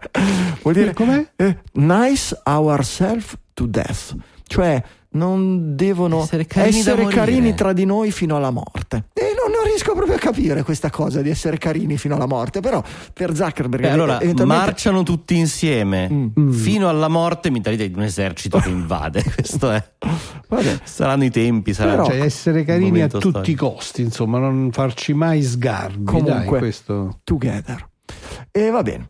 Eh, Io propongo di affiggere questi cinque punti sul tuo sfondo di Digitalia e Mm. di farne il nostro mantra. Va bene, va bene. Ok. Cambiamo distopia da una all'altra. Uh, eh? Tu, Max, che, sei quella- tanto- che tu sei per le robe bellissima. cyber, per gli impianti e Eh, cosa. Questi, questa come, è mica tanto distopia. Com'è andata perché- questi, tizi che si sono fatti impiantare l'occhio bionico? Questo eh, è worst case, eh, re- real worst case, no? Cioè una di quelle situazioni dove effettivamente ti accorgi eh, di come le cose possano andare storte. In fondo, tutto sommato, era anche, se volete, prevedibile. Cosa succede? Cosa è successo? Uno delle- dei sogni più belli, direi, no? dell'impatto delle tecnologie digitali è quello di poter in qualche maniera intervenire a dare supporto nei casi in cui c'è un qualche tipo di patologia. In particolare qui superare parlavamo i limiti umani. è superare i, limiti umani, no, diciamo, il sogno del cyborg in senso positivo è un po' quello lì, se volete. E, mh, qui è successo questa cosa ehm, rispetto a una delle, delle cose più importanti per un essere umano che è la vista. E quindi quel che è accaduto è che ci sono state nel passato delle sperimentazioni positive eh, relative alla possibilità di dare una sorta di vista artificiale a persone affo- affette da cecità o da ma- non Max- cecità in senso stretto, ma maculopatia. Scusa, no? corre- correggo solo la, la- Fi- il tiro un eh, attimo. Eh, non, siamo oltre la sperimentazione. Io non ne avevo conoscenza e ho chiesto ai miei colleghi sulla nostra chat di, di- di colleghi ex compagni universitari e non ho ricevuto risposta, per cui immagino che da noi non, non- non sia mai arrivato il successo. Ma queste sono applicazioni commerciali, cioè queste persone Esatto. Sì, sì, hanno sì. pagato Scusa. e in parte personalmente e in gran parte le loro assicurazioni sanitarie questa azienda per avere questi impianti per cui non è più sperimentazione che Mm. comunque sarebbe drammatico e, e- e immorale da morire ma pratica clinica non dico standard non dico di routine ma comunque nell'ambito di un, di un progetto di assistenza sanitaria. Hanno ricevuto questi impianti. Sì, una E sono che di, si chiama speriment- Second parlavo di sperimentazione perché in realtà diciamo hai ragione per- eh, c'è stato nel- circa una decina d'anni fa credo di aver capito poco, forse un pochino in più c'è stato un periodo più apertamente sperimentale grazie ad alcune persone che si sono prestate in particolare c'è il racconto di uno che è fatto un po' da protagonista di questa, di questa attività perché c'è stata una, speri- una sperimentazione davvero molto complessa su come innestare de- all'interno della retina degli elettrodi che in qualche maniera potessero simulare e dare poi al cervello, collegare con i nervi opportuni in modo da dare appunto fondamentalmente una visione artificiale. sì c'è una telecamera, Magari- una, c'è una eh, telecamera magari che- che- parziale che va a stimolare parziale. direttamente il nervo ottico, Eh, fibre del nervo ottico perfetto. e dà una, una visione si che non è, un- non è una visione, dà degli impulsi, impulsi visivi, che vuol dire che pa- a seconda della riuscita più o meno del- dell'impianto vedono delle luci e delle macchie che hanno un movimento, eccetera, una risoluzione. Francesco, ti ricordi la Allora, risoluzione? il primo- la prima versione erano 16 pixel di risoluzione. Immagino 16x16, voglio sperare, perché 4x4 sarebbe veramente poco. E poi però Eh, la seconda 2 era versione 60. La seconda persona li portava intorno ai 60 pixel, che è quella attualmente, di- anzi era sul mercato fino a poco fa, con una promessa di aggiornamento software fino a 250 Comunque, pixel. immaginatevi una griglia 60x60 che riempia completamente il vostro campo visivo, per cui ogni singolo pixel è un quadrato, è un quadrato È un grosso così. così. È uno Per schermo di chi non- Minecraft. per chi non vede- vede, a seconda delle capacità di integrazione della riuscita, poteva comunque avere. Alcuni non riuscivano a distinguere niente, alcuni però da questi pattern di luci e quadrati e robe varie riuscivano a eh, distinguere che ne so, un attraversamento pedonale o un interruttore o cose del genere e quindi un avere un come imparare un, ausilio un nuovo senso eh, rispetto ad avere è- zero eh. vista, comunque eh, Ecco. da molti era. C'è da dire che questa- questo impianto comunque veniva eh, inserito in maniera abbastanza invasiva, Eh, certo. cioè non era una telecamera Eh, esterna, ma certo. era proprio un qualcosa di impiantato chirurgicamente, quindi un anche importante non certo. facile da rimuovere ed è lì che c'è eh, proprio la eh, No, la però, però non abbiamo finito di raccontare la storia, velocemente arriviamo alla conclusione. Giusto. Qual è la- il lato brutto? Il lato brutto è che non perché poi sia fallito il funzionamento della tecnologia, ma perché è fallita l'azienda che produceva questi app- apparati e questi dispositivi, eh, un numero non banale di persone che avevano appunto ricevuto questa eh, questo enhancement tecnologico si sono ritrovati in una condizione nella quale non c'è letteralmente più Sì, la no, possibilità no, no, di non avere sono- un'assistenza non sono falliti No. definitivamente, sono vicini alla bancarotta, sono in addirittura di acquisizione. Sono, sono in addirittura di acquisizione, si pensa a un'acquisizione delle proprietà con licenziamento di tutto il personale, eccetera, per cui le- le- le- la, la ditta andrà avanti inglobata da qualcun altro, ma con nessuna garanzia di- di- di- né di contatto tra la nuova azienda e i- gli ex clienti, né soprattutto appunto di supporto. In questi giorni Michele hanno di, hanno di fatto sospeso no, i servizi di Sì, assistenza pare che non si trovino più i upgrade. pezzi di ricambio, i, i Sì, sì. meccanismi per poter aggiustare eventuali protesi danneggiate. C'è gente quindi- che sono mesi che va in giro con quest'occhio spento perché di fatto ha smesso di funzionare o sta malfunzionando, ma lo tengono lì ovviamente perché anche solo l'intervento di rimozione è invasivo 1 e a pagamento 2, perché ovviamente negli Stati Uniti eh, la, la sanità è Tutto interamente a pagamento. pagamento o quasi.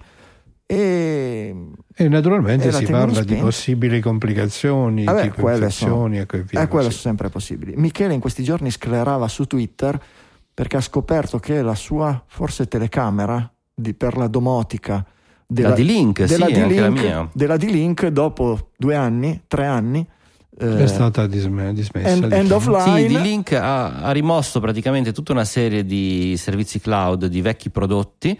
Eh, anch'io ho una telecamera simile che non funzionerà più e quindi eh, tutti gli utenti che hanno comprato questi, so- questi prodotti si trovano con eh, ferraglia inutile. Ecco, una telecamera per monitorare la casa è diversa da un occhio chiaramente impiantato, Sì. però il No, concetto que- è lo questo. Quando- questo appunto è il problema. Il problema è che con le tecnologie sperimentali è evidente che tu vai, diciamo, una- che una cosa è come dire eh, arrischiarsi a comprare un gadget di un qualche tipo sperimentale per vedere per esempio che voglio dire, mm, non mi viene in mente un esempio, insomma, ma di qualcosa che, in qualche maniera è interessante ma non così vitale e altro è scoprire questa ricaduta specifica eh, sul- sulla salute delle persone. Perché no? io da, da, da, da, da, da ultraliberista che ero in gioventù convinto, eh, sto nel nostro commentare il mondo dal punto di vista di Digitalia sempre più ritrovandomi a esprimere delle, delle,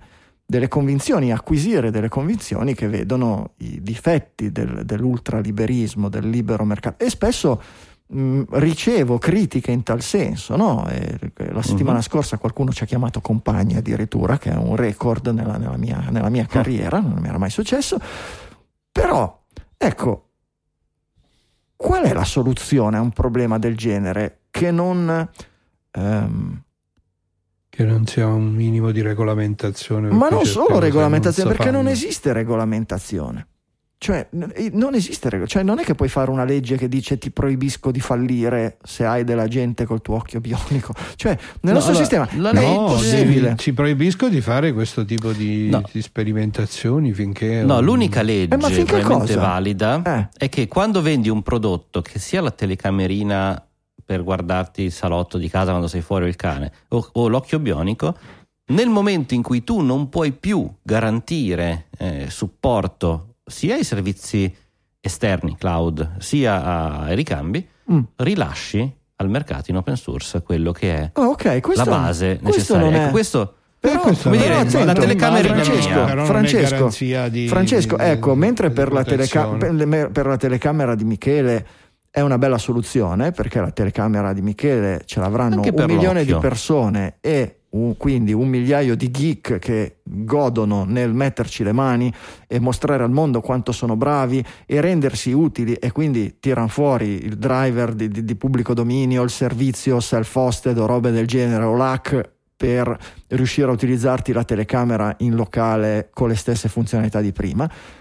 Per l'occhio bionico impiantato nell'occhio di una signora di 70 anni, eh, la vedo molto difficile che sia il geek che dice oh che bello è uscito il progetto di pubblico dominio, adesso il pezzo di ricambio e l'assistenza alla signora per l'occhio bionico gliela faccio io. Credo che sia abbastanza utopico.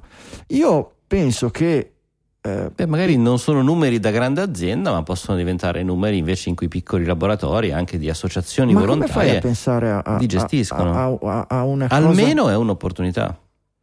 Io mm, mi, mi- mi- compiaccio della tua fiducia nel- No, nel- no, nell'umanità, ma mm, cioè, se, Allora, se tu dei- se tu prendi una cosa del genere, devi sape- lo fai perché pensi in qualche modo di costruire un qualche cosa che abbia un profitto.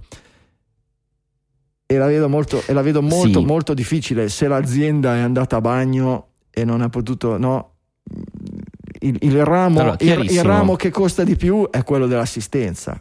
Quello che ti rende di più è non fare assistenza e generare nuovi prodotti. Cioè, io credo che in questo, ecco, non, no- il nostro modello di sanità sia l'unico plausibile, perché è l'unico che non può fallire. E, e non dico poi la realizzazione pratica del nostro modello di sanità, che fa acqua da tutte le parti e che stanno distruggendo, peraltro distruggendolo per, per- per spostarsi verso modelli più di mercato e più, e più simili a quello che hanno negli Stati Uniti di quanto possa farmi piacere. Però ecco, secondo me l'unica strada, non l'unica soluzione, ma l'unica strada per trovare una soluzione è affidare questa cosa a qualcuno che letteralmente non può fallire e quindi a un'entità. Mi, mi piange il cuore eh, perché in Italia per me dire un'entità statale cioè, ho la pelle d'oca, mi vengono i brividi, però effettivamente chi è che può farsi carico e dire a queste persone ho impiantato questo, questo dispositivo? Eh, vivranno mediamente, anzi il- quello che vivrà più a lungo vivrà ancora 50 anni? Ebbene, dall'ultimo occhio che io ho impiantato, io come Stato, come amministrazione dell'ospedale, come cose, eccetera, mi faccio carico di comprare una partita di 50 anni di pezzi di ricambio, addestrare tecnici, addestrare chirurghi, addestrare persone che possano garantire il supporto per 50 anni finché crepano tutti quelli a cui l'ho impiantato. Io credo che altra soluzione umana e plausibile no- non esista, non esista e, ne- e certamente la soluzione non arriva dal libero mercato. Purtroppo, eh, lo dico No, col, capisco col cuore che mi che vuoi piange. dire. No, no, ecco, Io in realtà corretto. quando parlavo del fatto di non consentire sperimentazione, in realtà in mente avevo questo, non l'ho espresso bene, cioè di non lasciare che questa cosa appunto possa essere messa in gioco all'avventura, no? ma che sia in qualche maniera garantita. E quello che dici tu probabilmente nel nostro sistema, nel nostro- nella nostra società, è l'unico approccio possibile. È anche vero, Max, che questo occhio è stato creato da una società privata che ha avuto una visione, ha trovato i fondi e ha realizzato il primo prototipo, ha fatto ricerche, il primo prodotto, il secondo prodotto. Senza l'imprenditoria probabilmente non saremmo però, arrivati però No, noi finanziamo la ricerca, no? Attento, Eh, attento, cioè, attento. eh, sì, E sì, questo sì, probabilmente è un ha- un senso anche nel nostro sistema, eh, nel senso che nel nostro mondo non è che la gente non, non- ai malati di cuore non impiantano le valvole artificiali.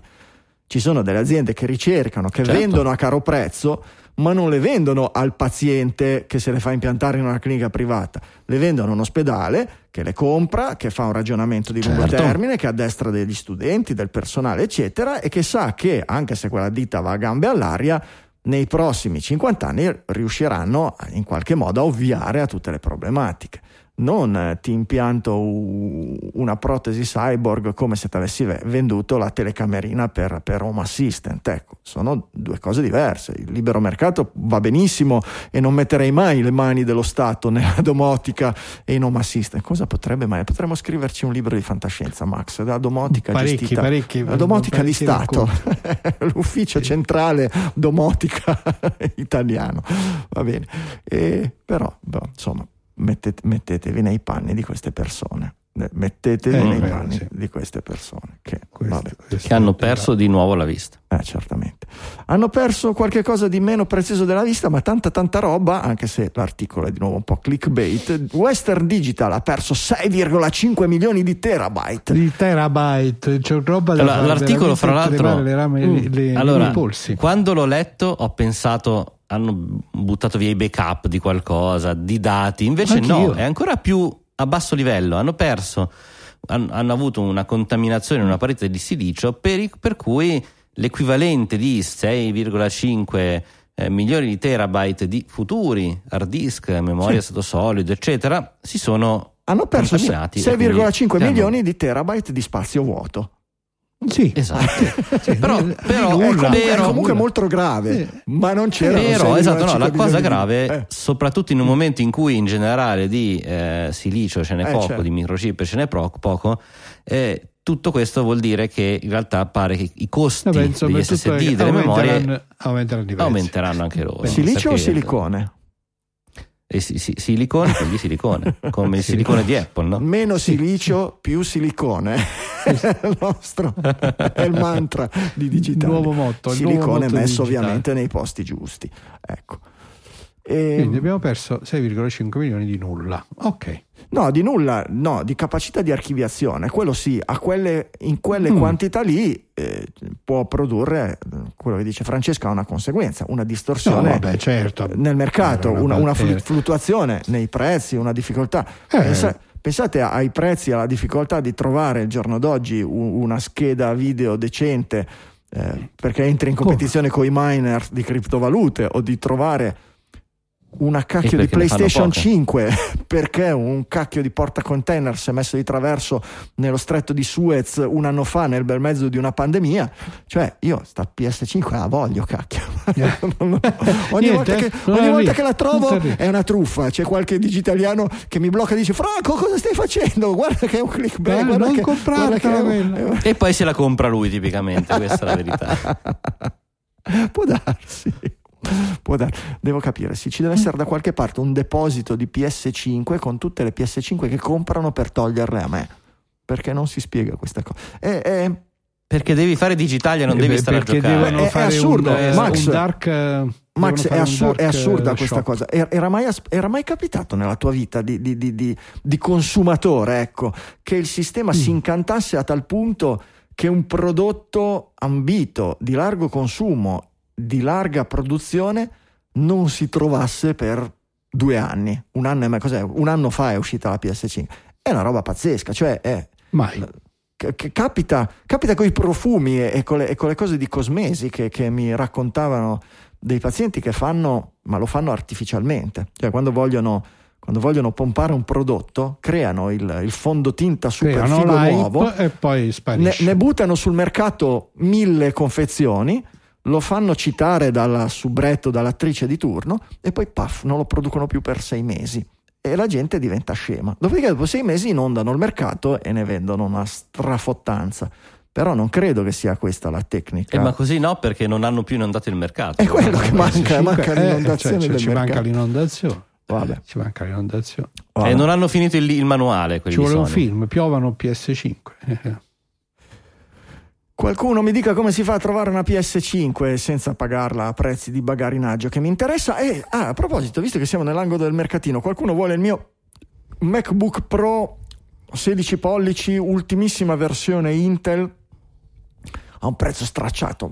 Scrivetemi se lo volete che ci mettiamo d'accordo e contrattiamo. Ve lo vendo sotto costo rispetto a quelli che sono i costi dell'usato che si trovano in giro perché sto diventando abbastanza matto e non ho tempo di stare dietro a tutti i diavoli. con valore Se lo- collezionistico. Se lo, vole- se lo Sì. volete, è una figata. Sì, ci mettiamo anche la, ci metto la firma dietro e ci ti mettiamo dentro anche l'NFT del computer che vediamo. Però, a parte quello, no, è una macchina della Madonna. Se non avete l'urgenza di avere un M1 col chip in silicon, eccetera, quello è il portatile. Com'è il portatile migliore di sempre che Apple abbia mai fatto?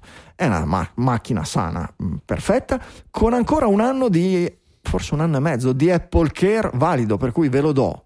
Qualsiasi cosa succeda, lo date a Apple, ve lo ripara gratis, ve lo f- rifà nuovo, qualsiasi cosa. Vi interessa? Scrivetemi. Doc Franco con la K su Twitter, info digitalia.fm, su Slack. Ricordatevi del nostro Slack, Digitalia FM. Digitalia.fm slash slack. Slack, Abbiamo SLHK. infranto la quarta parete. Qualcuno vuole la mia tazza del- di Stanford? la vendo a un prezzo stracciatissimo anch'io. È neftata? Se vuoi, la posso neftare. Noi neftiamo tutto. Oramai ci abbiamo l'account, possiamo neftare qualsiasi cosa. Vi, nef- vi neftiamo. Vabbè, non lo dico perché poi, poi mi, mi- mi- No, mi sgridano. no, no, no, Eh, no, no. K- Kanye West, come si legge Francesco? Kanye West. Kanye, Kanye, va bene, Kanye West. Allora, Franco, hai ascoltato l'opera Kanye West. fantastica Donda, il beh, ormai Donde. penultimo disco Donde. di Ka- Donda. Donde. Donda. Donde? E se no non capisci niente di musica, Franco, lasciatelo dire. Eh, questo era il grande disco di Kanye West e ora esce Donda 2, ma non lo pubblica su Spotify né su eh, Apple Music, quindi sarà un disco introvabile fondamentalmente.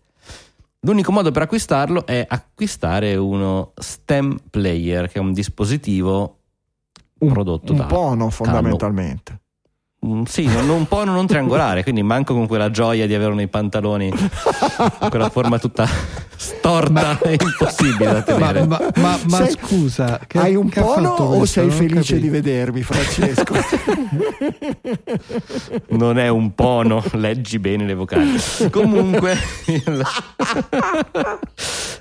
quindi volete ascoltare Donda 2? Dovete pagare 200 dollari per un Donda bellissimo 2. player. Donda 2, Cerco vabbè. di cambiare, to- continuare sul discorso perché stiamo cadendo d'un in basso. Penso che ci stiamo un po' squalificando, però questo signore sì. ha fatto secondo me veramente una cosa un po' stupida. Comunque vai così. ma no, ma, che, ma perché? Perché? Una grande idea?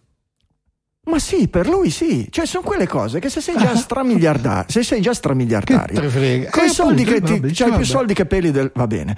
E mm, no- no- no- non cosa. frega? C'hai una audience terrificante, per cui alla fine di cui c'hai un, qualcuno che ti dà un, un- un- un fracco di miliardi per pubblicizzare il suo Donda player, no? il suo stem player, eccetera. E che te ne frega? no? È come, è come Joe Rogan. C'hai un seguito della Madonna, hai già fatto i, i gozzigliardi. Arriva uno e ti dice: Guarda, vieni nel mio servizio, perderai un po' di ascoltatori, chi se ne frega, ma ti do 200 milioni di dollari. e dice: Te chi se ne frega? Non è, non è lo stesso ragionamento che segue Francesco Facconi quando deve pubblicare il suo, il suo album, da cui dipende la sua sopravvivenza e, e- e- e il mantenimento della sua numerosa famiglia, nonché la ristrutturazione del castello, ma quello gliel'ha pagato Digitalia, per cui chi se ne frega. E, però Vabbè, capite, vabbè. cioè, no- non fa neanche notizia per me questa cosa qua. Cioè, non è l'artista che è lì appeso e che protegge. Ci sono, ci sono, e che va a litigare no, alla riunione con i dirigenti di Spotify e dice dacci almeno un penny a streaming in più perché stiamo No, facendo la fame. meno. E cosa, no? Quello lì, però quello lì sa che se si toglie di lì come gesto di protesta, muore di fame. Kanye West, che ho letto adesso si fa chiamare Ye, non si fa più neanche chiamare Kanye West, è, ve- è vero Francesco, mi confermi? O è un nomignolo che gli danno i Ehm, suoi... i Sì, suoi- sì, sì, sì, è così. Ok. Eh, l'artista una volta chiamato Kanye West Ci guadagna solo a fare un numero del genere, non perché venderà più dischi attraverso lo stamp player o roba del genere, perché semplicemente facendo un movi- una dichiarazione di rottura del genere già si crea e crea per lo stamp player un ritorno di visibilità e di pubblicità, e noi stiamo facendo il suo gioco in questo momento, che gli ripaga qualsiasi perdita, perché è ovvio che farà molti meno, molti meno play sullo stem player di quelli che possa fare su Spotify e Apple Music messi assieme, ma lui recupera perché c'è una visibilità tale che già glieli danno prima i soldi e basta, e poi chi se ne frega, capito? Fra l'altro questo... come dici tu è il contrario, è lui che dà la sua È il concetto della merda d'autore, per Max. lanciare È il concetto della merda d'autore, non importa che sia merda, importa l'autore. eh, Certo. E fra l'altro questo stem player non è un riproduttore MP3 qualsiasi, ma è un oggetto che serve per riprodurre loop, ehm, ha de- addirittura permette di isolare di- le parti e creare i vari stem delle canzoni direttamente a bordo. Quindi è un oggetto proprio per costruttori e creatori di musica partendo da remix, eccetera. In questo senso la musica di Kanye West eh, si adatta perfettamente proprio per essere elaborata. Quindi ha un valore artistico anche un pochino in questo, oltre a quello che abbiamo detto prima, chiaramente di... Eh, certamente, certamente. Però, però, vediamo. Vabbè, ok. I- sai, vedremo. fosse quello, dice, esce Io la versione, compro, esce però- la versione per il dispositivo STEM che fa gli STEM, che ti fa i remix, che fa le cose. Ma qui, cioè, la, la rottura di- da Spotify, vabbè, lasciamo, credo di, di, di avere Allora, perché appunto ha voluto fare la sua notorietà. Va bene, ve ne frega qualcosa del eh, privacy sandbox di Android? Bah, eh, No. a- Android sapete che ogni tanto si allinea da iOS e viceversa. E in questo senso vengono aggiunte con le nuove versioni di Android un nuovo meccanismo per eh, gestire la privacy fra le applicazioni. Vero anche che quando sentiamo che in prodotti Google ci sono nuovi meccanismi di privacy c'è sempre un po' di attenzione, quindi staremo un po' a vedere come, come prosegue, ma non ci perderei tanto tempo ancora. Siamo contenti. E la storia di, Asto- Fiduciosi. di Astorgio l'hai letta, Max? Astorgio. Eustorgio. Eust- Eustorgio. Eusterbio, Eusterbio, che è No, Eustorgio, scusa. Eustorgio. Ma no, dai, Eusterbio. No. Eustorgio. Eustorgio. Sì, Eustorgio. Comunque, sto robot. Eustorgio, Eh, Eustorgio. Sì. Beh, io mi ricordavo Eusterbio, ma va bene Eustorgio, quindi è il nome cugino. questo simpatico robot il quale gestisce a me impressionano molto queste cose 50 chilometri di documenti. La storia felice di questa cosa è che finalmente sembra che qualcuno in Italia stia prendendo la strada della digitalizzazione in senso vero della pubblica amministrazione, quindi in realtà la notizia è questo fatto di una crescente, come dire, mh, automatizzazione del reperimento di documenti avviata dal comune di Milano in questa cittadella degli archivi e che effettivamente eh, non, non è una notizia avveniristica dal punto di vista diciamo tecnologico ma è eh, diciamo interessante capire che c'è una direzione di sviluppo della pubblica amministrazione. A Milano sempre là eh, io devo, devo dirlo a questi di Avellino se per caso qualche volta vogliono prendere qualche buona iniziativa simile per cui di fatto questo Eustorbio è il robot Gio. che va a prelevare. Eus- Mm. Eustorbio è quello di Avellino. Guarda che poi si Eustorgio. Eustorgio. Eh, oh, ok. Eustorgio è quello che va a prendere materialmente i faldoni, ovviamente sulla base di una gestione di magazzino. Quindi il vero discorso interessante, che poi è riportato nell'articolo del post, è questo fatto di una sistematizzazione no, della documentazione. Sì, hanno- eh, no, eh, cartacea, riunito che poi viene anche digitalizzata, però sono- c'è questa somma di archivi, alcuni storici. Eh, esatto, alcuni- hanno unito, e questa è la cosa bella, tutti i vari archivi che c'erano separati in giro per eh, Milano, quindi dall'anagrafe al tribunale, eccetera, l'hanno uniti e hanno costruito a questo punto delle- dei metodi ragionati per riuscire a trovare le informazioni insieme e grazie a questo robot è possibile richiedere un documento e ottenerlo scansionato in tempo 15 minuti che se ci pensate con questi 50 km di documenti che pare che diventeranno 160 una cosa Cioè, del genere eh, sì, 190 addirittura. 190 parlava di- quindi è veramente Pazzesco. un'infinità di documenti eh, è, è veramente affascinante se andate sul post c'è anche un video di Eustorgio e le sue amiche Eustorbio chiaramente che vanno in giro a raccattare questi Sì. Vabbè, quello è un po', di un po', documenti diciamo, una Eustorbio di- è, è- è fratello cattivo, è come Torre Locchi, è quello che mescola i documenti Eh. e Eustorgio non li trova mai. che tu chiedi un documento e lui lo prende e lo nasconde. Esatto, No? perfettamente. Va bene. Come The Discovery of Witch. Se è Ok. fatto tardi, tech news, le tech news non c'è Michele, le leggo io, dai. breaking news. La soluzione di Apple per la disputa riguardo all'App Store olandese ha fatto beccare all'azienda un'ulteriore multa di 5 milioni di euro. Questo te l'avevamo detto. Vai. Complimenti, complimenti a Apple. Complimenti. Ve l'abbiamo già anticipato, i legislatori dell'Unione Europea dicono che per la regolamentazione dell'intelligenza artificiale servirà ancora molto tempo, che tanto, aggiungo io, è un settore dove la tecnologia e le aziende mica si muovono di fretta. Gli astronauti europei chiedono un vettore spaziale indipendente europeo. Eh, mi sembra giusto. Mogli buoi astronavi dei paesi tuoi. Airbnb, Lyft e Uber hanno espresso interesse, interesse nell'utilizzo degli algoritmi AI di riconoscimento facciale di Clearview. Anche questa è un'anticipazione. Ma no. Ve l'abbiamo anticipata. Cosa potrebbe mai andare storto?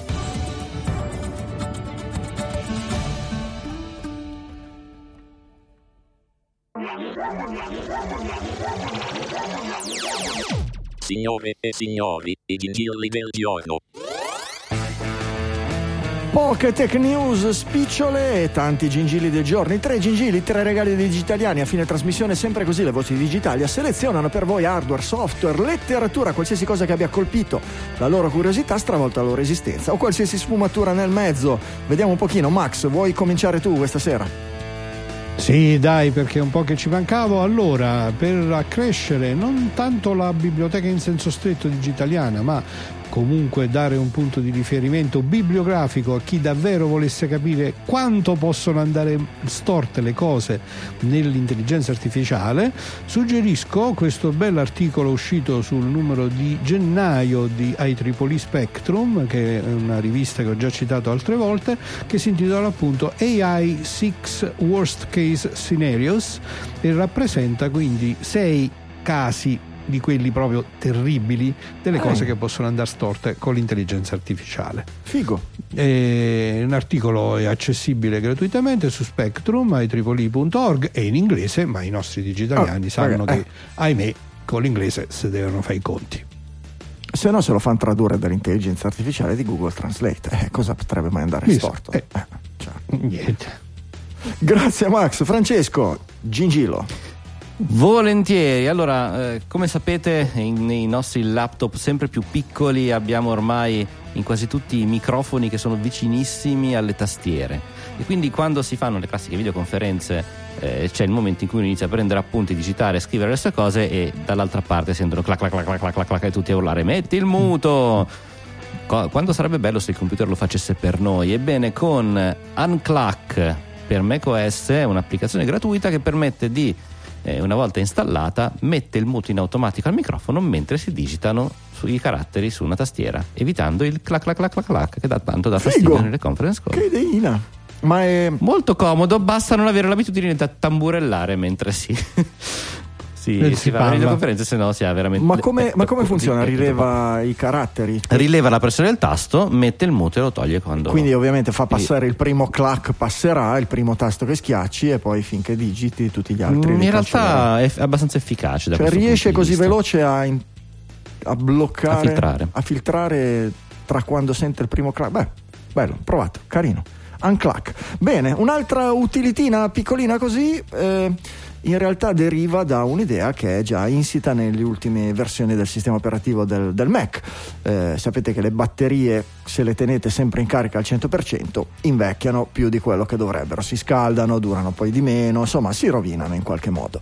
Ehm, Apple rileva questo in qualche modo, soprattutto oggi che i portatili, eh, i portatili potenti vengono utilizzati spesso in modalità desktop, collegati magari a un monitor esterno e quindi continuamente alimentati. Vi ricordo che ad esempio negli ultimi Mac non c'è modo di eh, se, se collegate un, un- un display Thunderbolt 3, Thunderbolt 4, quello che sono, arriva anche l'alimentazione, per cui non c'è modo di tenerli connessi a un monitor esterno senza di fatto alimentarli.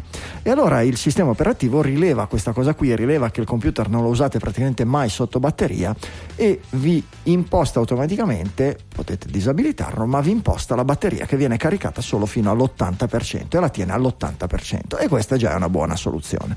Bisogna saperlo perché poi quando porti la prima volta che lo porti via, te lo porti in giro, ti trovi l'80% invece del 100%, la batteria ti dura di meno, però ripeto, lo puoi disabilitare a mano.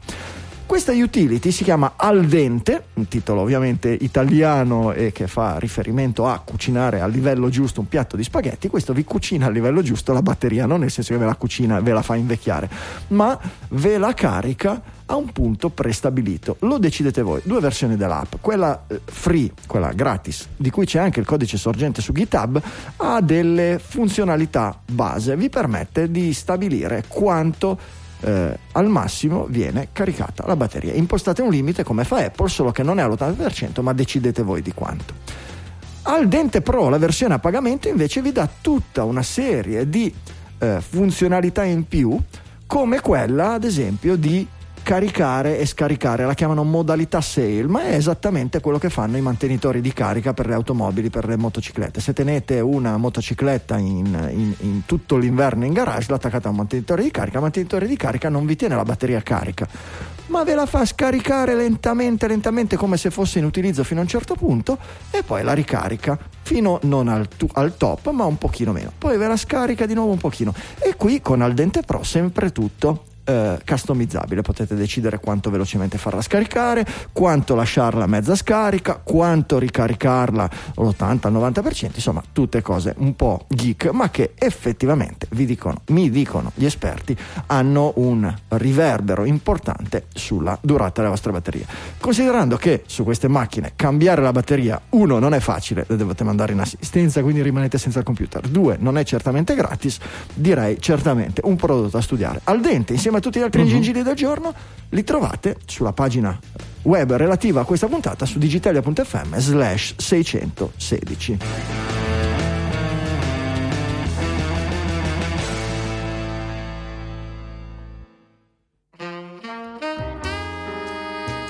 E siamo ai saluti finali. Le raccomandazioni ve le abbiamo fatte di portare gli amici nuovi le orecchiette fresche, le chiamiamo da queste parti, di continuare a supportare Digitalia, scriveteci su Twitter, su Slack, noi interagiamo molto volentieri, ci piace ricevere i vostri suggerimenti, i vostri link, i vostri gingilli, le vostre idee, perché no? Ehm, se i miei colleghi non hanno nulla da aggiungere, direi che per questa puntata 613 è tutto. Dalle Studio Ligure 1 di Sanremo, un saluto da Franco Solerio un Nice to Death dallo studio cittadino di Avellino di Massimo De Santo. E uno saluto anche dallo studio di Milano Centro da Francesco Facconi. Ci sentiamo la settimana prossima con una nuova puntata di Digitalia.